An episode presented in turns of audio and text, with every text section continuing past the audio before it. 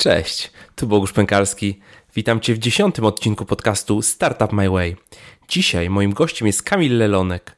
Kamil jest programistą oraz magistrem dietetyki klinicznej, którą aktywnie się zajmuje, zgłębiając tajniki biohackingu, wsparcia mózgu i ogólnych metod optymalizacji pracy umysłowej. Z Kamilem poruszamy całe spektrum tematów związanych ze zdrowiem. Rozmawiamy o medytacji, o diecie i suplementacji, o śnie, o ćwiczeniach oraz o bezpiecznym biohackingu, który każdy może zastosować od ręki we własnym domu. Jeżeli chcesz realnie poprawić jakość swojego życia, to koniecznie posłuchaj całego odcinka. Warto. Masz na to moje słowo. Notatki do odcinka jak zwykle znajdziesz pod adresem startupmyway.com ukośnik 10. Ale zanim zaczniemy, chciałbym podziękować za ostatnie recenzje na iTunes. W pierwszej recenzji Berserker 1 napisał wciągające opowieści ciekawych osób. Rozmowy o tym, jak ludzie sukcesu osiągają go, zachowując przy tym ludzką twarz. Y, druga recenzja jest od Just Another Cool Programmer. Inspirujący podcast. Gratulacje Bogusz, bardzo fajny pomysł na podcast. Sam podcastuję, więc wiem, ile pracy cię to kosztuje. Keep going. Y, dzięki serdeczne za komentarze y, i za te, za te dwie recenzje. A jeżeli ty, słuchaczu drogi, chciałbyś w jakikolwiek sposób pomóc mi w rozwoju i w dotarciu do większej ilości osób, zostaw ocenę i recenzję kilka słów, krótka recenzja mm, na iTunes. To pomaga w widoczności podcastu. Będę Ci e, serdecznie wdzięczny. No a teraz już nie przedłużając, przed Wami Kamil Lelonek. Cześć Kamil, witam serdecznie w podcaście. Cześć, cześć i od razu dziękuję za zaproszenie bo po tak znakomitych osobach, jakie miałeś okazję tu gościć, ja się czuję zaszczycony, że mogę i u Ciebie wystąpić. No, cieszę się również, że, że udało Ci się y, dotrzeć. Na pewno dzisiaj będzie bardzo ciekawa rozmowa. Y, przedstaw się naszym słuchaczom, powiedz kim jesteś y, i czym się zajmujesz. No, no właśnie, no, mnie pewnie większość osób nie kojarzy, także jakoś sprytnie muszę o sobie opowiedzieć tutaj. Z jednej strony jestem programistą, co prawda tylko z ośmioletnim doświadczeniem, e, no, który jednak zdobywałem w różnych dziedzinach i od, od mobila przez web po DevOpsy i teraz stawiam pierwsze kroki w technologii blockchain. A z drugiej strony ukończyłem też studia magisterskie z dietetyki klinicznej i co prawda w mniejszym wymiarze godzin zajmuję się nią aktywnie w szczególności zgłębiam takie dziedziny jak biohacking, wspieranie mózgu i o, o, taka ogólna optymalizacja zdrowia pod kątem pracy umysłowej. Okej, okay, super. Mm, powiedz, yy, chciałem dzisiaj porozmawiać o ogólnie rzecz biorąc o zdrowiu, tak? O zdrowym trybie życia. Yy, czy mógłbyś wymienić takie podstawowe filary zdrowego trybu życia? Co, co potrzebujemy, jakie części składowe, e, żeby prowadzić takie, takie zdrowe, fajne, fajne życie. No i z tymi podstawowymi filarami to jest w sumie ciekawa sprawa, bo tak naprawdę to są rzeczy takie bardzo oczywiste, to żeby nie powiedzieć, że banalne, bo każdy je zna. Jeżeli, jeżeli wymienimy, że najważniejszy jest właściwy sen, że ważna jest odpowiednia dieta i codzienna aktywność fizyczna, no to to jest takie niby nic odkrywczego, każdy o tym wie, każdy o tym słyszał, wszyscy gdzieś to znamy, mamy to w głowach, natomiast mało, jeżeli chodzi o praktykę, no to już mało kto się do tego stosuje, więc widzimy, że, ty, że te podstawy są oczywiste, no a mimo to nie każdy z nas stosuje je w życiu codziennym. Okej, okay, czyli tak, jakbyśmy mogli wymienić, to mówiłeś właściwa dieta, dobry sen, ćwiczenia fizyczne. E, coś jeszcze? Myślę, że jeżeli chodzi o filary, to, to są naprawdę takie te podstawy, takie minimalne, które wystarczą. Okej, okay. na pewno, na pewno każdą, każdą z tych, każdy z tych filarów będziemy pogłębiać, ale na początku chciałem Cię zapytać o taki temat jak medytacja. E, wiem, że ty praktykujesz, praktykujesz medytację od, od, od paru ładnych lat e, i troszkę się tym interesujesz. E, mógłbyś powiedzieć, co daje medytacja? Ogólnie medytacja to jest, taka, to jest ciekawy temat, bo w, zwłaszcza w środowisku dietetyki i pasjonatów zdrowego stylu życia, to jest takim analogicznym trochę pojęciem, jak w naszym świecie technologii blockchain. Czyli praktyka coraz bardziej przenika do naszej kultury, ona zaczyna być powszechnie stosowana, zainteresowanie nią teraz zwłaszcza obecnie bardzo rośnie i, i panuje na nią taka, można by powiedzieć, trochę moda. No wiadomo, wielu ludzi stosuje ją od wielu lat i to nie jest oczywiście nowy koncept, natomiast ta i taka popularność, ten taki wzrost jest zwłaszcza ostatnio bardzo mocno zauważalny. No, a wynika to z tego, że ludzie dostrzegają już problem takiego codziennego, takiego życiowego pośpiechu, no i być może, że, że zaczynają doceniać takie chwile ciszy, którzy, które mogą sobie sami stworzyć dzięki właśnie medytacji. No bo medytacja, tak ogólnie rzecz biorąc, to jest taki zestaw ćwiczeń, praktyk, yy, które mają na celu uspokoić nasze ciało i, i oczyścić nasz umysł z niepotrzebnych myśli, bo w, w dużym skrócie to są właśnie takie, takie praktyki mające na celu takie uspokojenie się i pozbycie się takiej gonitwy tej myśli, takiego pośpiechu, którego mamy, który mamy na co dzień. Okej, okay, okej, okay, fajnie. A powiedz, y, kto powinien spróbować takiej medytacji? Czy to jest dla wszystkich, czy to jest tylko dla jakichś wybranych osób, czy jakiejś konkretnej grupy? Sami możemy, myślę, że każdy z nas może powiedzieć, że mamy w sobie takie procesy myślowe, no mam nadzieję, że każdy może tak powiedzieć, które no, polegają na tym, że to jest taki, taki dialog wewnętrzny z nami, w których no, mamy, napływają do nas jakieś myśli, coś, mamy jakieś problemy w głowie, nad czym się zastanawiamy, czym się martwimy i to, no, to dotyczy każdego z nas. I y, jeżeli ktoś jest osobą, która nie próbowała wcześniej medytacji, nie miała styczności, no to czasem sobie nawet nie zdajemy z tego, że w naszej głowie cały czas się kłębią takie te myśli, y, co chwilę coś przepływa prze, przez, nas, przez nas umysł e, i no, no w każdej minucie mamy do czynienia z takim dialogiem wewnętrznym. No, a właśnie, a gdy praktykujemy medytację, to, to te myśli już nie przychodzą do nas jako tako same z siebie, tylko to my już decydujemy o tym, co się pojawi w naszej głowie. No nawet jeżeli pojawi się jakaś taka, taka niepożądana myśl, no to, to możemy świadomie odrzucić i tak pozwolić, tak jakby postawić się obok niej i powiedzieć, że okej, okay, no nie chcemy o tym myśleć, że teraz nie chcemy się tym zajmować, czyli tak jakby już nie, nie poddajemy się tym myślom, tylko mamy, mamy taką pewną kontrolę nad nimi. I praktykując tą medytację z czasem, zaczynamy mieć taką możliwość kontrolowania właśnie naszego umysłu pod tym względem. No a po, po, regularnym, po regularnych ćwiczeniach e, no, zaczynamy mieć coraz większe w tym doświadczenie, coraz lepsze e, do tego podejście, więc odpowiadając na, na Twoje pytanie, medytacja może być i jest dla każdego, a ma ona ogromny wpływ już potem na każdy aspekt naszego życia. No właśnie. E, a czy ma jakieś konkretne, jakiś konkretny wpływ na, na działanie mózgu, na jakieś procesy zachodzące w mózgu? Czy jest to jakoś zbadane?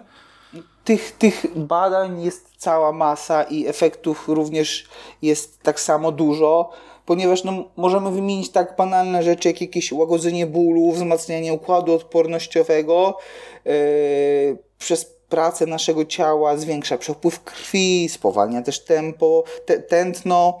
Yy, może pomagać wyleczyć niektóre choroby serca, e, ale też działa na taką sferę psychiczną, ponieważ łagodzi stany depresyjne, niepokój, złość, desorientację, pomaga kontrolować te nasze myśli, jak już powiedziałem, no, co przekłada się na zmniejszony stres, na większy spokój.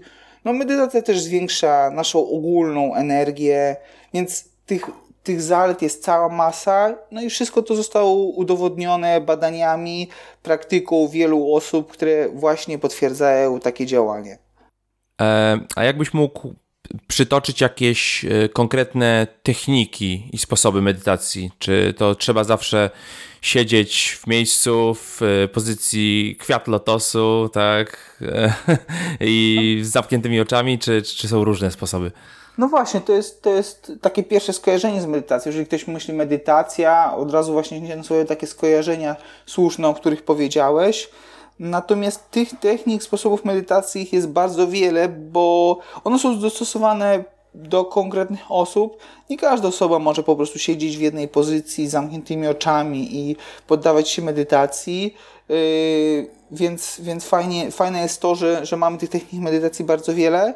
Taka podstawowa y, technika medytacji to jest na przykład vipassana, która polega na koncentracji na jednym konkretnym przedmiocie, na danym punkcie, kiedy po prostu skupiamy naszą uwagę y, patrząc się w dane miejsce i, i to, to w niektórym pomaga, dla niektórych jest to y, bardzo dobra technika medytacji. Y, medytacja może być też y, medytacją dynamiczną, która polega na aktywacji swojego ciała, kiedy, kiedy skupiamy się, właśnie koncentrujemy naszą uwagę na naszym ciele. E, tutaj też jest, jest taka technika jak body scanning, w którym właśnie przechodzimy tak jakby świadomie przez całe nasze ciało, wszystkie jego elementy i to też y, dla wielu osób jest, jest bardzo pomocne. Są też medytacje, na przykład medytacja zazen, czyli ona polega na praktykowaniu świadomości w byciu tu i teraz, czyli skupieniu się na odczuwaniu tego, co w danym momencie odczuwamy, e, skupieniu się właśnie na chwili obecnej, nie na przyszłości, na przeszłości, tylko właśnie to, co się dzieje w danym momencie. Są też medytacje, na przykład medytacja transcendentalna, polegająca na powtarzaniu jakichś takich mantr, czyli, czyli to są jakieś zdania, słowa, jakieś y, afirmacje. W taki sposób też wiele osób praktykuje i to y, też gdzieś y, dotyczy tej medytacji. Niektórzy mówią, że pewną formą medytacji są też wizualizacje, niektórzy się z tym nie zgadzają. No ale to jest też gdzieś tam zaliczane jako pewna forma właśnie medytacji, w której sobie coś wyobrażamy i projektujemy nasze przyszłe działania. E, I, i no wszystkie, wszystkie, ogólnie biorąc, te wszystkie e, techniki medytacji, ich ideą jest właśnie oczyszczanie umysłu z myśli, koncentracja albo na świecie wewnętrznym, albo na zewnętrznym, czyli albo odczuwanie naszego ciała, no albo yy, skupienie się na czymś, co jest poza nami. I myślę, że to by było takie dobre i krótkie podsumowanie tego, z jakimi rodzajami i praktykami medytacji możemy mieć do czynienia. E, Okej, okay, a powiedz, jak, jak taka sesja medytacyjna mogłaby wyglądać? No, jak taka sesja mogłaby wyglądać? Można podejść do tego na kilka sposobów, właśnie od rodzaju medytacji. Na przykład można zrobić taki eksperyment, żeby wybrać sobie jakiś punkt na ścianie i wpatrywać się na niego, no powiedzmy przez minutę. I jednocześnie warto obserwować nasz umysł, nasze myśli, jeżeli w ogóle komuś uda się wytrzymać przez tą minutę z takim wpatrzonym wzrokiem jeden no punkt, tak, no tak. To, to, to, już jest sukces. To już jest sukces, bo bardzo szybko się okaże, że zaczynamy usłyszeć ten taki nasz dialog właśnie wewnętrzny, czyli nasze myśli. A co zrobić, a gdzie idę, a co się dzieje i no, bardzo trudno się na tym skupić, ale tak jak mówię, no, to jest, to jest dobra praktyka, żeby zacząć, czyli z każdym kolejnym takim skupieniem starać się jak najdłużej utrzymać tą uwagę. I to jest już super krok właśnie, właśnie do tego, żeby zacząć.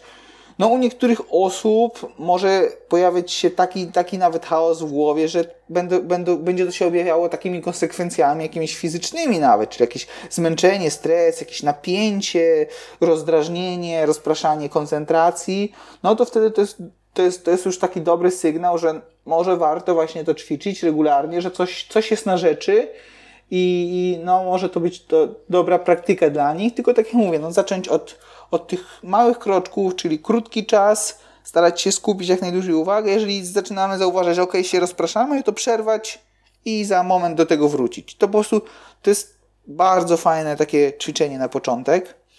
Inne ćwiczenie może być właśnie, yy, aby usiąść w jakiejś wygodnej pozycji, zamknąć oczy i skupić się na oddechu, czyli skupić się na tym, jak jak wdycha, wdychamy to powietrze, jak wydechamy. I po prostu skupić się tylko na tym, czyli poczuć to, jak, jak nabieramy powietrza, poczuć to, jak, jak, jak się wypełniają nasze płuca, nas nos, po prostu kontrolować tylko ten oddech i, i, i tak jakby skupiając się na tym, wtedy no, tak jakby zapominamy o tej całej reszcie rzeczy. Nie, nie możemy myśleć o niczym innym, bo po prostu kontrolujemy ten nasz oddech, na tym się skupiamy, na tym przepływie powietrza, skupiamy się na naszym wnętrzu.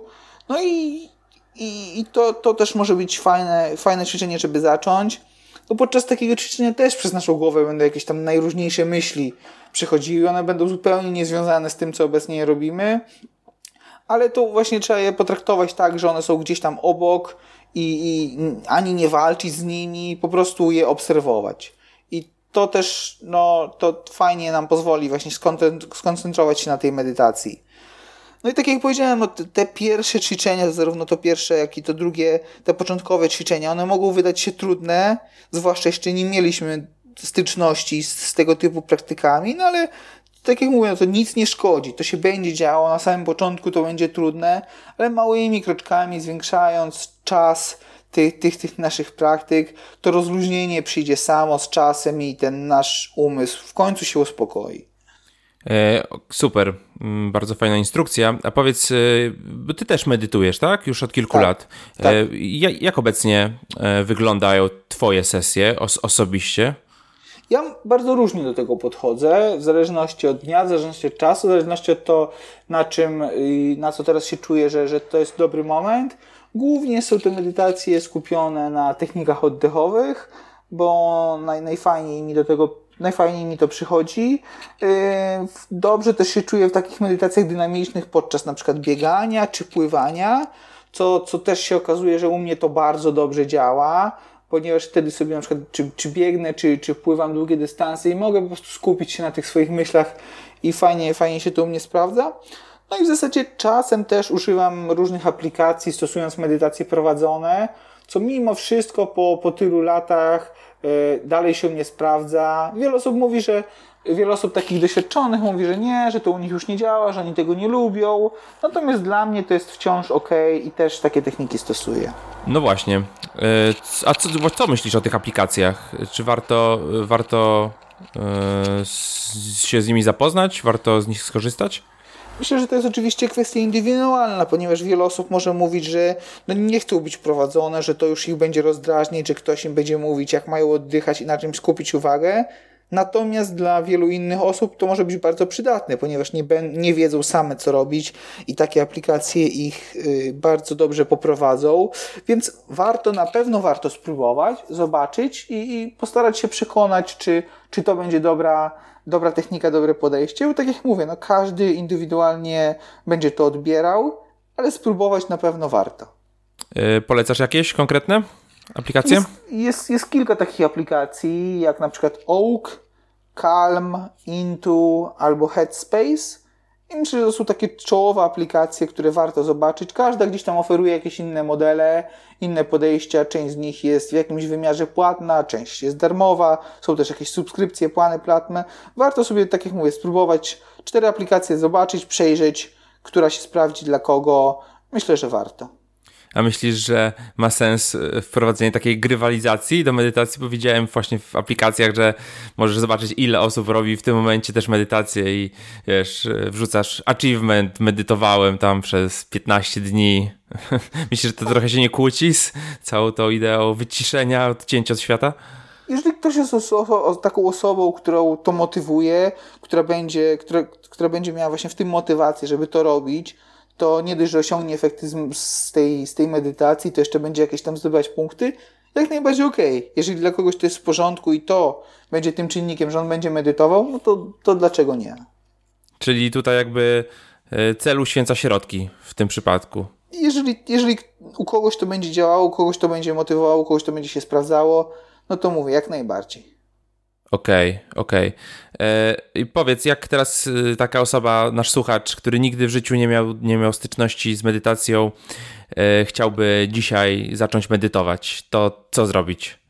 No właśnie myślę, że te dwa ćwiczenia, o których wspomniałem, no będą -hmm, idealne -hmm. dla niego. Czyli albo skupiamy się na danym punkcie i staramy się pozbyć tych naszych myśli, nie myśleć o niczym i, i, i kontrolować ten nasz umysł, zobaczyć jak długo wytrzymamy taką koncentrację albo skupić się na oddechu i po prostu myśleć o tym, jak oddychamy, jak nabieramy tego powietrza, jak y, pozbywamy się tego powietrza i po prostu skupić się tylko na tym i zobaczyć, co się będzie działo. Jedną wybrać sobie jedną z tych praktyk, albo spróbować jedną i drugą, zobaczyć, jak to będzie na nas działać, zobaczyć, czy udaje nam się z czasem zwiększać ten okres, w którym to robimy. Myślę, że to będzie bardzo dobre na start dla każdego. Okej. Okay. fajnie. Także siadajcie, zaczynajcie. E, a jeszcze ostatnie pytanie a propos medytacji, e, bo wiem, że są takie wyjazdy medytacyjne. Byłeś kiedyś na takim wyjeździe? Tak, ostatnio byłem na takiej sesji prowadzonej. E, bardzo fajne doświadczenie. Było to co prawda krótko, to nie był specjalny, dedykowany wyjazd do medytacji, natomiast była prowadząca, która zajmowała się tym na co dzień, która prowadzi szkołę medytacji i ona właśnie przeprowadziła dla nas taką sesję bardzo fajne. Mnie, mnie osobiście się podobało. Tak jak mówię, też jeżeli ktoś ma możliwość, warto spróbować. Może na początek od razu nie porywać się na taki wyjazd, jeżeli ktoś chciałby sobie samemu spróbować, bo, bo taki wyjazd może go też niechęcić, więc tutaj nie chciałbym tak polecać, że ok, każdy też powinien pojechać.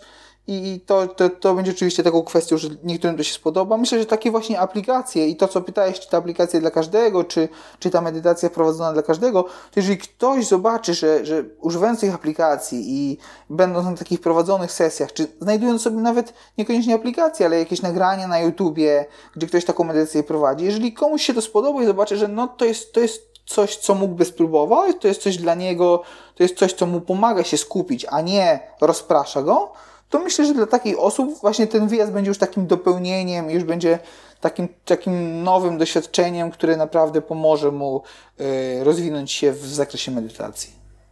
Okej, okay, okej, okay, fajnie. A potem już na te wyjazdy do Indii, tak? Trzytygodniowe z góru i tak dalej, i tak dalej.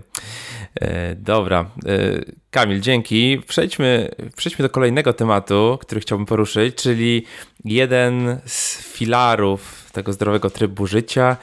E, bardzo ważny temat, jakim jest dieta. E, ty jesteś, tak jak sam mówiłeś, dietetykiem, czyli tutaj już jest ten element, e, element diety w, no, nawet, nawet w tej nazwie. Powiedz, jakie są takie podstawy zdrowej diety? Takie coś, taki, taki ogólny, ogólny zarys. Im, im dłużej się tym zajmuję, im dłużej to obserwuję, patrzę co działa, czytam badania i obserwuję to, jak reagują y, ludzie na różne diety, różne podejścia żywieniowe, to przede wszystkim y, można powiedzieć o jednym, że dieta jest podejściem bardzo indywidualnym i każdy będzie reagował na coś innego i inaczej to będzie na niego działać, to na pewno. A takim, takim wspólnym czynnikiem dla wszystkich diet i, i nieważne, czy to będzie dieta oparta o produkty mięsne, czy to może jakaś dieta wegetariańska albo nawet wegańska, czy, czy dieta dla sportowców, czy dieta dla odchudzania, czy z jakiegokolwiek innego powodu, to, to właśnie tą podstawą tych, tych wszystkich diet będzie spożywanie jak najbardziej produktów naturalnych, produktów nieprzetworzonych, produktów przetworzonych, produktów takich, które właśnie nie są przetworzone i produktów, które yy, mają albo, albo nawet nie mają składu w sobie. Czyli jeżeli mamy jakiś produkt, to ten produkt jest jednoskładnikowy, a nie mamy listę yy, składników, która wchodzi w skład tego produktu. Czyli produkty sezonowe i nieprzetworzone. To myślę, że to jest taka podstawa jakiejkolwiek diety byśmy sobie nie wybrali.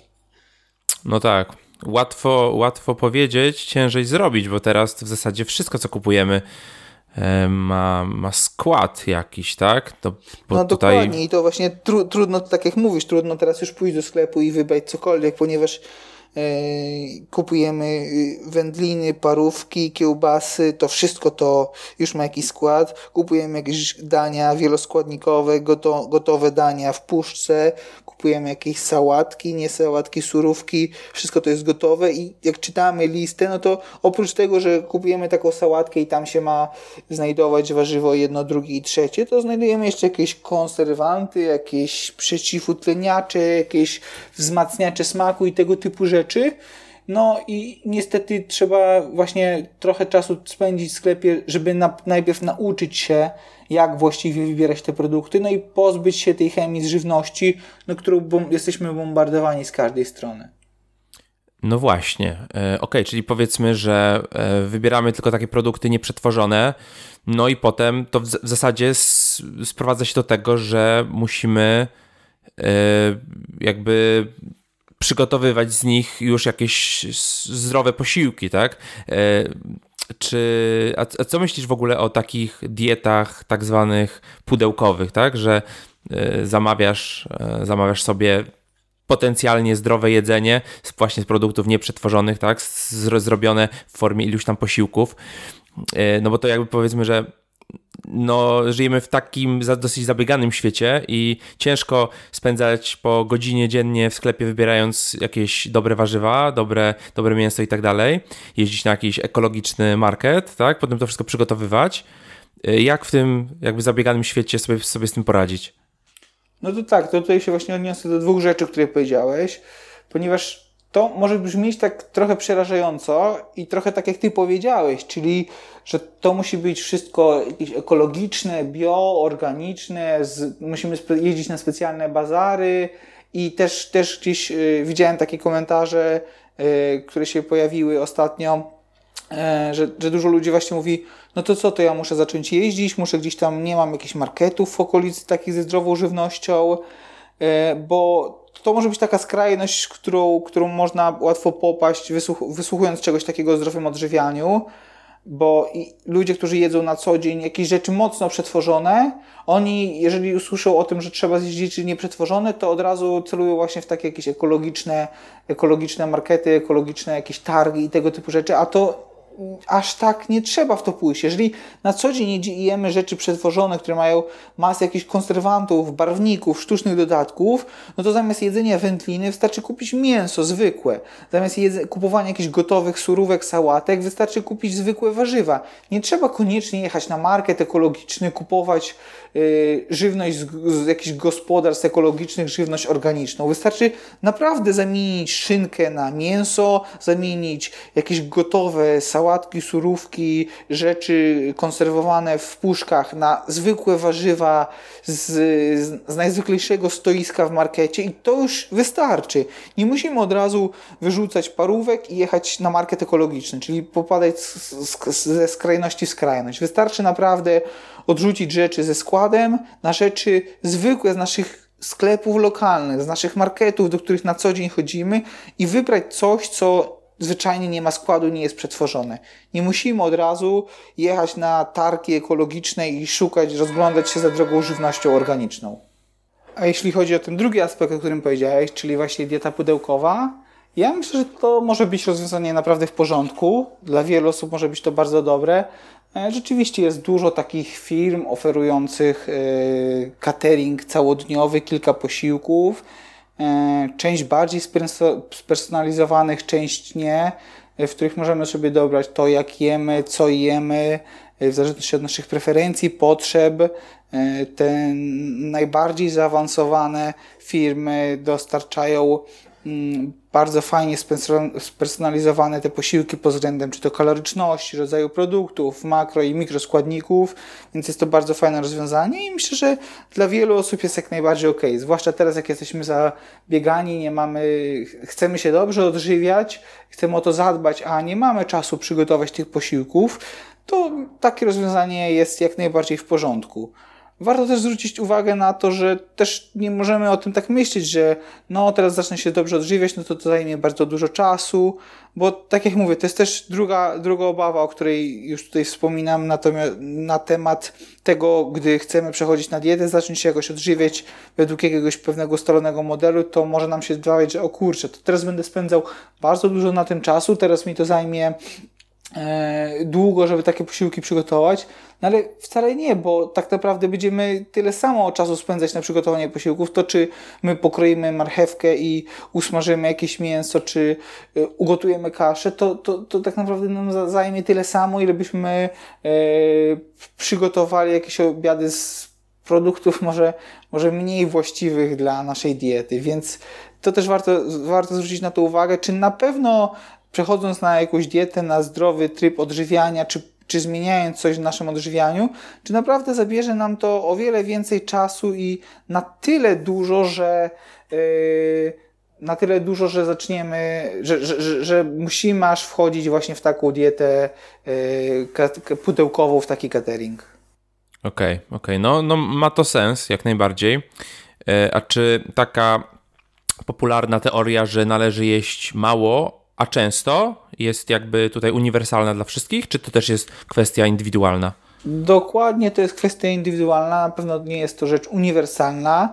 Dla niektórych osób będzie to jak najbardziej ok, dla innych osób będzie to nie ok, a wręcz, wręcz będzie to przeszkadzać, ponieważ yy, nie, uniwersal, to nie jest uniwersalny model odżywiania, yy, żeby jeść mało, a często yy, w przypadku wielu chorób czy, czy jakichś wielu zaburzeń metabolicznych może to być wręcz szkodliwe. Natomiast wiele osób, wielu osobom może to pomóc, wiele osób może się z tym dobrze czuć. E, wszystko no, no warto rozpatrzyć pod kątem tego przede wszystkim, ile mamy czasu na jedzenie posiłków, ile mamy czasu na przygotowanie posiłków, jak się czujemy jedząc mniej, a częściej, jak się czujemy jedząc jednak większe posiłki i rzadziej, to warto po prostu obserwować siebie, rozpatrzyć to pod własnym kątem E, więc to na pewno nie jest model uniwersalny, natomiast nie jest to model zły, ponieważ u wielu osób będzie to zwyczajnie dobrze działać. E, a powiedz mi, e, czy poza samym jedzeniem, czy du dużą, dużą wagę trzeba przykładać też do tego, co się pije? Czy to, co pijemy, ma, ma znaczenie? Zdecydowanie tak. Zdecydowanie to, co pijemy i ile pijemy. Bo większość z nas i albo inaczej, bardzo dużo osób pije zbyt mało w ciągu dnia i tutaj mówię o piciu wody, bo jest, jest to bardzo, do, bardzo ważne, aby nawadniać nasz organizm i tym samym zapewnić sobie e, równowagę i tą naszą gospodarkę elektrolitową, czyli wszystkie e, takie składniki jak na przykład potas, sód, wapń, magnez, te, te składniki, które będą zawarte w wielu wodach mineralnych, które możemy pić. E, natomiast, no niestety, większość osób e, pije głównie kawę w ciągu dnia i jeżeli chodzi o samą czystą, zwykłą wodę, no jest tego zbyt mało w, w naszej diecie, a jest to bardzo ważne, aby o to zadbać, bo no, no woda jest, człowiek przede wszystkim składa się z wody i woda jest tym środowiskiem do wszystkich naszych reakcji chemicznych E, wszystkiego, co się dzieje w naszym organizmie, wszystko bazuje na wodzie. No, zwyczajnie mówiąc, bez wody nie byłoby życia, a my niestety nie dbamy o, o, o to spożywanie wody. I nas, jeżeli w ciągu dnia u nas pojawia się spożywanie jakichś napojów, są to albo jakieś, jakieś soki, jakieś napoje, energetyki, kawa, czasem herbata, a tej wody jest zwykle niestety za mało. To ile powinniśmy pić wody? Dobrze, dobrze by było pić tak ponad litr wody, półtora litra wody w ciągu dnia, by było dobrze pić. No, dla wielu osób to jest nieosiągalne, ale to tak naprawdę to jest, to są, to, to jest 4-6 szklanek, takich pełnych szklanek, yy, pełnowymiarowych szklanek wody. No i tyle powinniśmy pić w ciągu tego dnia. Yy, no, warto o tym pamiętać. E, jeżeli, no jeżeli ktoś zapomina o tym, łapie się na tym, że o kurczę, no, no jest, jestem godzina 20, tak naprawdę może szklankę wody wypiję w ciągu dnia, to i tutaj i na to są metody. Są pewne aplikacje, które służą do tego, aby przypominać o tym piciu wody. Dużo osób ma też jakieś smartwatche, yy, które również mają takie opcje. No i myślę, że dla chcącego nic trudnego, jeżeli rzeczywiście o tym nie pamiętamy, no to podejdźmy do tego sposobem. Zainstalujemy, ściągnijmy sobie aplikację, która będzie nam o tym przypominać i to już będzie bardzo pomocne. Tak, tak. No to e, w ciekawych czasach żyjemy, że smartwatch przypomina mi o tym, że mi się napił wody, tak? Jak kiedyś gdzieś tam ludzie nie mieli dostępu, albo są ludzie, którzy nie mają dostępu do, e, do bieżącej wody gdzieś tam w Afryce, tak? A tutaj patrzymy tylko ile, ile dzisiaj wypiliśmy. O, za mało jeszcze tutaj szklaneczkę. No, dokładnie tak. Ale tak jak mówię, to, jest, to będzie dobry sposób, dobry sposób, żeby o tym pamiętać. E, okej, okay, a y, właśnie kawa i herbata. Y, jaki mają wpływ? Y, można, ile tej kawy, herbaty można tak rozsądnie wypijać dziennie?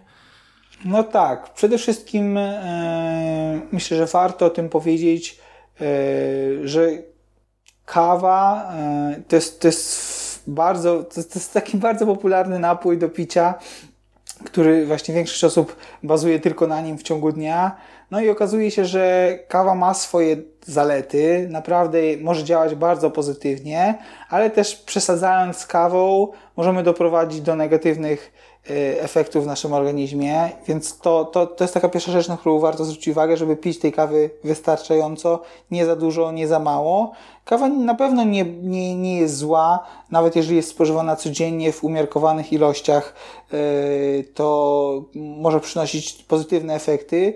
Badania mówią o tym, żeby 200, 200 mg kofeiny jest taką w miarę rozsądną wartością w ciągu dnia ale to znów tutaj trudno powiedzieć, ile, ile dana kawa tej kofeiny może w sobie mieć, bo wszystko zależy od rodzaju kawy, od sposobu zaparzenia, długości parzenia i ile tych ziaren użyjemy, jeżeli, jeżeli tą kawę mielimy i potem zaparzamy, jeżeli pijemy rozpuszczalną, no to jest zdecydowanie gorszym pomysłem. E, to, to również tutaj może być trudno nam ocenić, ile, e, ile tej kofeiny spożywamy. Natomiast jeżeli miałbym dać taką ogólną radę, tak powiedzieć coś bardzo ogólnie o tym, żeby nie wchodzić w szczegóły, no to, to tak, to przede wszystkim nie polecałbym pić kawy rano, bo jeżeli ktoś po całej nocy snu, która powinna go przynajmniej w teorii zregenerować, ktoś powinien stać wyspany i wypoczęty, to jeżeli ten, taka osoba musi rano spożyć kawę, żeby się obudzić, no to już wtedy to jest bardzo mocny sygnał, że coś jest nie tak. No bo jeżeli po całej nocy, po tych kilku godzinach snu mamy wstać, być wypoczęci, przygotowani na cały dzień, a my musimy obudzić się kawą, pobudzić się z rana taką kawą, no to, to no coś, jest, coś jest nie tak, prawda? Bo coś nie działa tak, jak powinno. To taka pierwsza sprawa.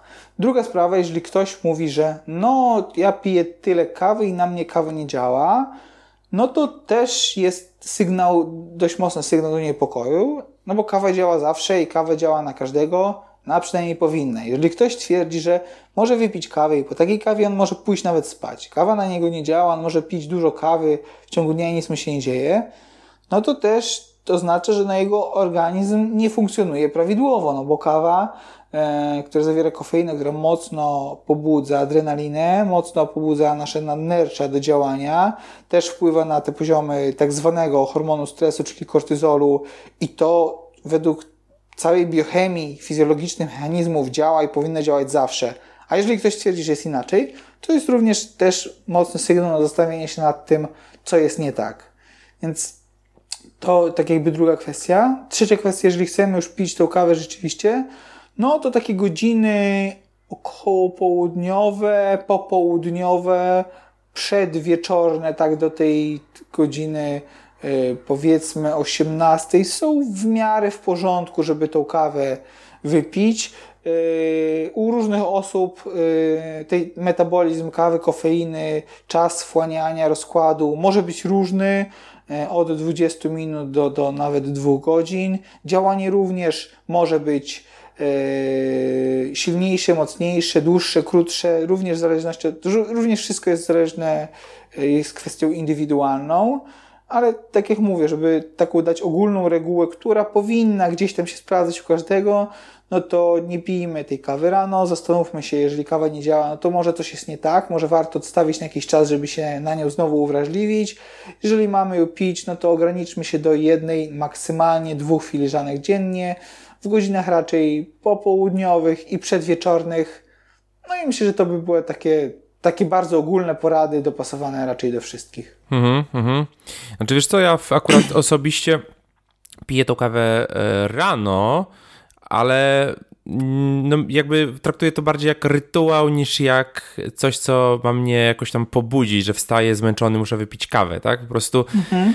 y no, wstaję rano i tam powiedzmy, może nie od razu, tak, ale po jakiejś tam godzince, dwóch godzinkach robię sobie tą kawę i to jest jakby taka forma takiej medytacji, mhm. można tak powiedzieć, tak. E, dobra, e, a herbata?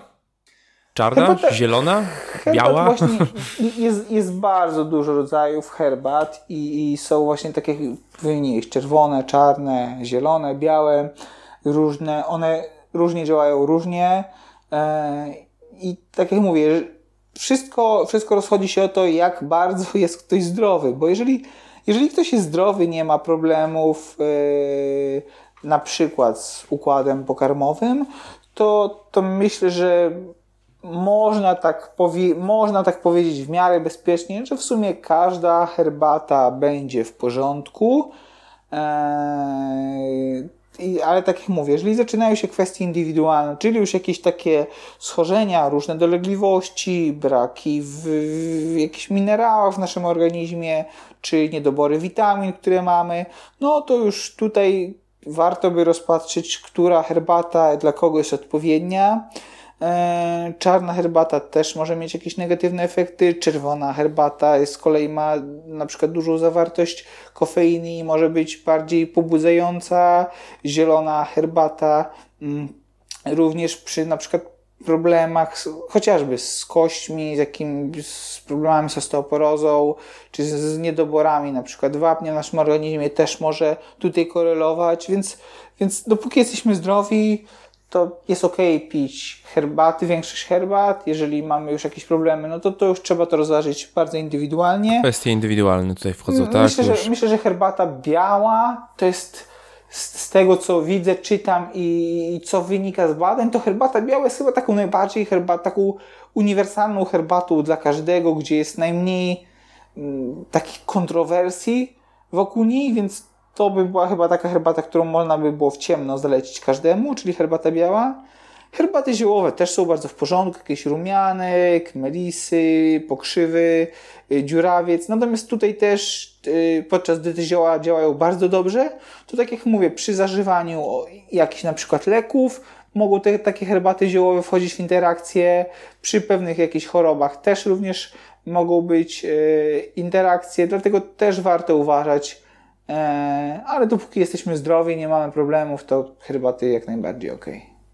E, Okej, okay. to tutaj jeszcze przypomina mi się e, w ostatnim podcaście Sławek Sobutka z taki przepis zdradzał e, jakby wyciąg, sproszkowany wyciąg z zielonej herbaty dodawał do kawy, gdzie otrzymywał jakieś e, dodatkowe, e, dodatkowe mm, benefity tak, dokładnie, dokładnie. To, co, to, to, o czym Sławek mówił, to o, o takim miksie kofeina, GCG, czyli wyciąg z zielonej herbaty i L-teanina w proszku. E, to jest taki, taki miks, taki, taki booster e, właśnie pobudzający. To jest taki strzał energetyczny, który o wiele lepiej, dłużej, stabilniej działa niż sama kofeina. Natomiast jeżeli mamy na przykład jakieś problemy z sercem, z układem krwionośnym, e, o, o, których bardzo często nie wiemy, no to może to wręcz zaszkodzić nam niż pomóc.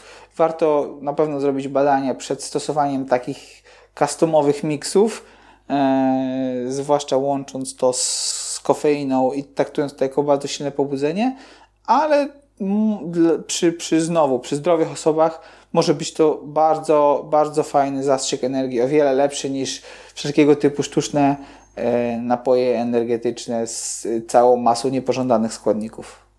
No właśnie, a różnego rodzaju napoje, właśnie gazowane, kola e, i tak dalej, powinniśmy totalnie wyeliminować takie rzeczy? Myślę, że, że mogę chyba tutaj tak śmiało powiedzieć, że Pewnie. tak, że tak i naprawdę osobiście nie widzę żadnego dobrego przypadku, w którym mógłbym powiedzieć, że no, a ty możesz pić te napoje. Myślę, że jednak mimo wszystko lepiej powiedzieć, że odrzucić eee, i tutaj chyba, tak jak mówię, no nie będzie chyba tych przypadków, w których mógłbym powiedzieć, że no w kwestiach indywidualnych ty mógłbyś to pić. Myślę, że jednak lepiej, lepiej takie rzeczy odrzucić. Dobra, będę miał wyrzuty sumienia przy kolejnej puszce coli. E, okej, okay, e, to jeszcze, jeszcze w temacie picia e, taki dosyć powiedzmy kontrowersyjny temat, czyli alkohol. Powiedz, czy są jakieś pozytywne skutki picia alkoholu, powiedzmy, nie wiem, dwóch kieliszków wina, czy, czy, czy, bo słyszałem, że są takie badania, tak? Tak, no tutaj no może zacznijmy od, od, od, takich właśnie negatywnych rzeczy najpierw jednak, bo... O nie. Ich, bo myślę, że to warto o nich wspomnieć przede wszystkim. O pozytywach też sobie coś tam powiemy. No wiemy, wiemy, myślę, że to każdy wie, że większość alkoholu metabolizowana jest w wątrobie. Nie cały, ale większość. A, a jeden, jeden z jego szlaków metabolicznych on też bierze udział w metabolizowaniu niektórych leków. No i właśnie z tych dwóch powodów nie powinniśmy spożywać alkoholu przy jakichś problemach z wątrobą, które mamy, a może nie zawsze o nich wiemy. Tak samo przy też spożywaniu jakichś leków też alkoholu spożywać nie powinniśmy. Y, jeżeli chodzi o ten o, o, o alkohol i pracę naszego mózgu, no to alkohol upośledza struktury w naszym mózgu odpowiedzialne za koordynację, równowagę, za refleks, a sam etanol, on hamuje aktywność glutaminianu, który jest neuroprzekaźnikiem powiązanym z plastycznością naszego mózgu, czyli z rozwojem, z odbudową, z regeneracją, no i ze zdolnościami zapamiętywania. Alkohol negatywnie też wpływa na testosteron, na produkcję testosteronu, czyli bardzo ważnego hormonu. E, on wpływa też na katabolizm mięśniowy, czyli prościej mówiąc na utratę i, i tak zwane spalanie naszych mięśni, czyli to, czyli to, jaką masę mięśniową będziemy utrzymywać, to alkohol będzie bardzo negatywnie na to wpływał. E, no i też wpływa na gromadzenie się, na, na wszelkie zespoły metaboliczne, na łatwiejsze odkładanie tłuszczu w naszym organizmie, na zwykłe tycie, problemy z e, utrzymaniem prawidłowej wagi, e, a wręcz przybieranie na wadze. I to jest coś, co alkohol jednoznacznie powoduje i nie ma ku temu żadnych wątpliwości. Więc, więc niestety już na podstawie tego można wnioskować, że alkohol no, nie będzie zbyt dobrym dla nas wyborem. Natomiast jeżeli to, co powiedziałeś o tym winie i o tym zwłaszcza czerwonym winie, no to tak, to wino zawiera e, resveratrol, który jest, no, może korzystnie działać wręcz na nasz układ krwionośny, może korzystnie działać na procesy trawienne zachodzące w naszym organizmie. Także pijąc, powiedzmy, jeżeli, jeżeli miałbym cokolwiek powiedzieć o, o alkoholu pod kątem pozytywnym, no to lampka czerwonego wina do obiadu u wielu osób może przynosić bardzo pozytywne efekty. Widać to po takich kulturach, y, po krajach, w których właśnie kultura jest spożywania tego czerwonego wina do, do posiłków. Patrząc na przykład na Francuzów, czy na przykład na Włochów, widzimy, że oni y, spożywając to, to czerwone wino dziennie, codziennie do posiłków, no to są, to są y, narodowości zdrowe, E, I wiadomo, no, zdarzają się takie przypadki, gdzie, gdzie to będzie szkodzić. No, jeżeli ktoś ma jakieś oczywiście znowu choroby czy, czy, czy problemy, to będzie to szkodliwe. Natomiast yy, dla, dla zdrowych osób może to przynosić po, jak najbardziej pozytywne efekty. A ty y, miewasz czasami takie jakieś powiedzmy słabsze dni, czy wyeliminowałeś wszystkie napoje słodzone, alkohol, e, przetworzone produkty? Czy też jakby nie jest tak kolorowo do końca? Y, to tak, jeżeli chodzi o słodzone napoje, jakieś takie te, te wszystkie napoje kolorowe, energetyki, tego nie piję i, i chyba mogę powiedzieć, że nigdy. E, myślę, że, że śmiało mogę to powiedzieć, ponieważ no, zwyczajnie takich produktów nie kupuję, nie spożywam, nie piję. Jeżeli chodzi o alkohol, to tak samo. Nie piję żadnego rodzaju alkoholu i, i, no po prostu nigdy nie, nie zdarza mi się na wszelkich, jeżeli jestem na wszelki, wszelkiego rodzaju imprezach, urodzinach, jakichś okazjach, na których jest alkohol, zwyczajnie tego nie piję. E, nawet jako toast nie zdarza mi się, więc ja to odrzuciłem. Jeżeli chodzi o produkty przetworzone, nie mogę powiedzieć, że nie jem tego w 100%, nie jem żadnych produktów nieprzetworzonych. Zdarza mi się spożycie od czasu do czasu jakichś takich produktów przetworzonych, natomiast to nie jest element mojej stałej diety. Oczywiście to jest coś, co, coś się dzieje sporadycznie ze względu na jakieś wyjątkowe okazje, od czasu do czasu. E, jest to rzadko, ale nie mogę powiedzieć, że wykluczyłem to w 100%. E, a gotujesz sam sobie? Czy, czy... Tak, tak, tak. Ja tak. gotuję sam sobie, sam przygotowuję posiłki nie korzystałem sam osobiście nigdy z y, żadnego cateringu dietetycznego. Do restauracji czy na obiady wychodzę naprawdę bardzo, bardzo rzadko i głównie jest to w momentach, kiedy jestem gdzieś za granicą na jakichś wyjazdach, ale wtedy też wybieram takie miejsca, w których jestem pewny co do jakości tego, co tam jest przygotowane. No i też posiłki, które wybieram, to nie są to fast foody, tylko raczej e, takie, takie dania z prawdziwego zdarzenia. Tak, musi mieć przynajmniej jedną gwiazdkę Michelin. To, tak. wtedy, to wtedy idziesz, tam pewnie dają dobrze.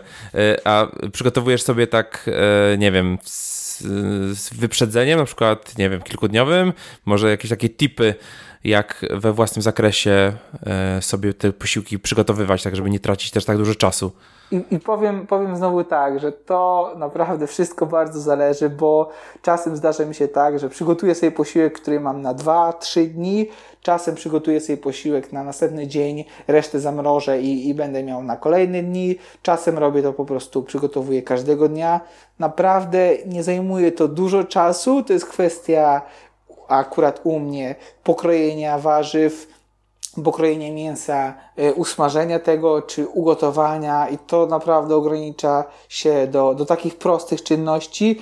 Nie przygotowuję skomplikowanych posiłków, które wymagają stania przy kuchni bardzo długo czasu, więc to po prostu to przychodzi tak naturalnie, jest tak szybkie, zajmuje tak mało czasu, że nie skupiam się na tym, nie myślę, nie kombinuję, na ile tu dni przygotować, jak to zrobić, jak, jak zrobić jakieś tam zapasy.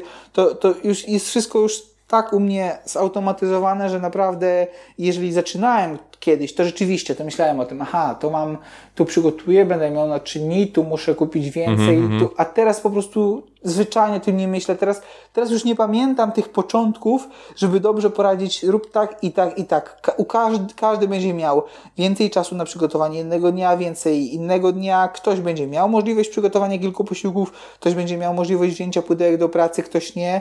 Każdy po prostu, no, musi eksperymentować, coś dla niego sprawdza, zobaczyć, że irytuje go długie gotowanie, znaleźć produkty, które na przykład się szybciej robi, coś, co bardziej lubi, coś, coś co mu łatwiej, wygodniej przygotować. Trudno jest tutaj dać taką radę, jedną taką złotą zasadę dla każdego, bo mówię, każdy ma inaczej czas rozłożony w ciągu dnia, inaczej pracuje, e, inaczej ma możliwość przygotowania tych posiłków, więc no niestety nie, nie, nie dam tutaj jakiejś takiej jednej reguły dla każdego. Po prostu trzeba eksperymentować, kombinować, patrzeć, nie poddawać się przede wszystkim, zobaczyć co ile czasu mniej więcej zajmuje i co ktoś bardziej lubi przygotowywać, co ktoś bardziej lubi jeść, no i jak mądrze to rozplanować, rozłożyć w ciągu dnia, na ten jeden dzień, na przyszłe dni i wybrać po prostu najlepszą metodę dla siebie. Okej, okay. E, a myślisz, że ma sens, na przykład widziałem, że znajomi, nie wiem, eliminują wszelkiego rodzaju mąki, tak, jedzą teraz tylko kaszę na przykład, tak, e, albo eliminują mięso zupełnie. E, myślisz, że to w, takich, w takim ogólnym rozrachunku ma, ma, ma sens, tak? Czy, czy, czy Myślę, też wszystko jest kwestią totalnie indywidualną? myślę, że, a tutaj akurat powiem, że myślę, że warto spróbować E, odstawiać pewne grupy produktów i umieć obserwować siebie, jak się będzie reagować. Nie mówię, że to jest złe, nie mówię, że to jest dobre. Myślę, że warto spróbować. Jeżeli ktoś odstawi mięso na powiedzmy miesiąc, jeżeli ktoś odstawi jajka na miesiąc, jeżeli ktoś odstawi mąki, kasze, ryże, makarony, po, powyłącza pewne grupy produktów i będzie obserwował siebie, jak się czuje. I jeżeli przez taki eksperyment, przez przypadek okaże się, że, że się czuje dobrze i lepiej niż się czuł wcześniej, no to myślę, że to jest dobra droga do tego, aby dobrać dla siebie taką idealną dietę. Na pewno e, nie będę mówił, że odradzam coś takiego i na pewno nie będę mówił, że polecam coś takiego, ale spróbować, zobaczyć, sprawdzić i potem zdecydować, co robić dalej, to będzie dobrą metodą dla każdego, żeby po prostu eksperymentować, żeby coś zmienić, żeby nie tkwić w tym jednym systemie żywieniowym, bo być może, że czujemy się źle albo nie wiemy, że możemy czuć się dobrze, być może mamy jakieś problemy, z których jesteśmy bardziej lub mniej świadomi i być może, że to wszystko wynika właśnie z pewnego systemu żywieniowego, który sobie obraliśmy i który, którego trzymamy się dzień w dzień. Nie zmieniając nic, nie dowiemy się, że może być lepiej, nie dowiemy się, że może być poprawa, a przez takie zwykłe eksperymenty krótkie, około jednego miesiąca, odstawić to mięso na miesiąc, odstawić jajka na miesiąc, odstawić nabiał na miesiąc i zobaczyć, co się poprawi, czy się poprawi nasze samopoczucie, czy się poprawi sen, czy się poprawi nasza energia, czy nasza skóra będzie lepiej wyglądać, czy będą nam mniej wypadały włosy, czy poprawi się nasza ogólna kondycja. Być może, że przez taki zwykły eksperyment, próbę, przez samą ciekawość, przez chęć spróbowania, odkryjemy to, jak w znacznym stopniu możemy nasze zdrowie poprawić. No właśnie, bo ludzie generalnie w tym biegu, biegu za kasą, karierą i tak dalej, zapominają w ogóle o tym, że, że warto, że to, to, co jemy, ma naprawdę duży wpływ na to, jak się czujemy. Tak? Dokładnie jak, tak. Jak dużo tej energii mamy. E, a czy e, są duże różnice w diecie kobiet i mężczyzn? No bo wiem, że tutaj jakby jest zupełnie inna tak gospodarka hormonalna, więc wydaje mi się, że może być tutaj duża różnica. Czy są jakieś takie ogólne różnice? Dokładnie tak, jak właśnie powiedziałeś. Jest między kobietami a mężczyznami jest, jest dużo różnic w gospodarce hormonalnej i ogólnie rzecz biorąc kobiety są bardziej wrażliwe na wszelkie zmiany w diecie, na przede wszystkim wszelkie deficyty kaloryczne, na to jak się odżywiają, jak pracuje ich cały układ hormonalny, więc warto zwrócić uwagę na to, że podczas gdy mężczyzna zaniedbując przez pewien czas swoją dietę, wprowadzając siebie w jakieś niezdrowe restrykcje kaloryczne, odżywiając się no, w pewnym sensie niezdrowo czy nieodpowiednio, to po powrocie do tego właściwego modelu żywieniowego będzie stosunkowo łatwo wrócić mu do tak zwanej normy, to u kobiet przez niewłaściwe, niewłaściwą dietę, spożywanie właśnie zbyt wielu przetworzonych produktów, yy, spożywanie, jedzenie zwyczajnie za mało yy, na to, ile potrzebuje dana kobieta, to przywrócenie całej tej gospodarki hormonalnej, tej homeostazy organizmu, yy, potem na, na właściwe tory może być o wiele bardziej problematyczne i u kobiet Y, łatwiej zepsuć ten organizm przez takie właśnie niewłaściwe podejście, niezdrowe podejście do odżywiania niż u mężczyzn. I to jest właśnie główna, e, główna różnica. E, u kobiet o wiele bardziej trzeba dbać o to, jak się odżywiają, co spożywają, e, ile tego pokarmu przyjmują i, i na to należy zwrócić większą uwagę właśnie u kobiet. Okej. Okay. Okej. Okay. E, żona prosiła, żebym zadał to pytanie. Pozdrawiam serdecznie. e, dobra. E, poza tym, że już mamy te jakby te filary diety, czyli nieprzetworzone produkty, tak, picie mm, dużej ilości wody, powiedzmy ta jedna, jedna, dwie kawki dziennie, tak, eliminacja tych wszystkich słodkich napojów i tak dalej. E, no to tutaj dochodzimy do momentu, gdzie już mamy taką podstawę, ale możemy tą dietę naszą jeszcze poprawić e, za pomocą suplementów diety. E, jakbyś mógł powiedzieć, czym są w ogóle takie suplementy diety i kto powinien je zażywać? Suplementy diety to najprościej rzecz biorąc to są witaminy i minerały uzupełniające nasze codzienne odżywianie, czyli mając w głowie to, że odżywiamy się właściwie, że dostarczamy tych wszystkich składników mineralnych z pożywienia i że e, no, to, to, to, to nasze odżywianie jest, jest na tyle bogate w te, w te witaminy i minerały, to możemy tutaj wtedy zacząć myśleć o tym, czy, czy na pewno wszystko mamy, yy, wszystkie, wszystkie witaminy i mikroelementy w naszym organizmie są na właściwym poziomie. No i wtedy możemy zacząć zastanawiać się nad spożywaniem jakichś suplementów, czyli właśnie tych składników zewnętrznych przyjmowanych poza pokarmem, uzupełniających, uzupełniających naszą dietę w, yy, właśnie w witaminy i minerały. I wtedy wart, żeby, żeby zacząć się stosować, warto też zrobić sobie jakieś takie podstawowe badania krwi, w których te ewentualne niedobory nam wyjdą i wtedy pomyśleć o ich stosowaniu. E, Okej, okay. E, czyli a są jakieś takie, e, takie suplementy, które w zasadzie każdy bez, bez jakiegoś szkody dla zdrowia powinien zażywać? Myślę, że tak, że moglibyśmy śmiało powiedzieć o paru takich suplementów. Na przykład pierwszym z nich będzie tak popularna ostatnio witamina D3 e, wraz z witaminą K2 i właśnie te, te dwie witaminy w połączeniu to jest coś, co w naszej szerokości geograficznej, w naszym społeczeństwie, e, w zasadzie w kulturze europejskiej i też w innych kulturach jest obecnie bardzo w niedoborze. E, witamina ta jest syntezowana normalnie ze słońca, ale jak pokazują badania, nawet surferzy, którzy spędzają cały czas na słońcu, którzy przybywają na, na, na, na, na zewnątrz e, i cały czas mają dostęp do tego słońca, okazuje się, że i oni potrafią mieć ogromne niedobory tej witaminy przez niewłaściwą syntezę, przez stosowanie jakichś kremów e, ochronnych przeciwko e, słońcu, przeciwko opalaniu, czy, czy innego rodzaju środków na skórę. E, które, które stosujemy, więc nawet przybywając na, na zewnątrz, na słońcu, wciąż takie problemy z niedoborami tej, tej witaminy będziemy mieć, więc takim pierwszym suplementem jest właśnie witamina D3, K2. Czyli, czyli jak e, stosujemy na przykład filtry do opalania, które no jakby są dosyć e, dobrym rozwiązaniem, tak? No nie chcemy tutaj mhm. mieć jakichś problemów skórnych i tak dalej, to zatrzymujemy tą syntezę tak, witaminy synteza, D3? Dokładnie, dokładnie.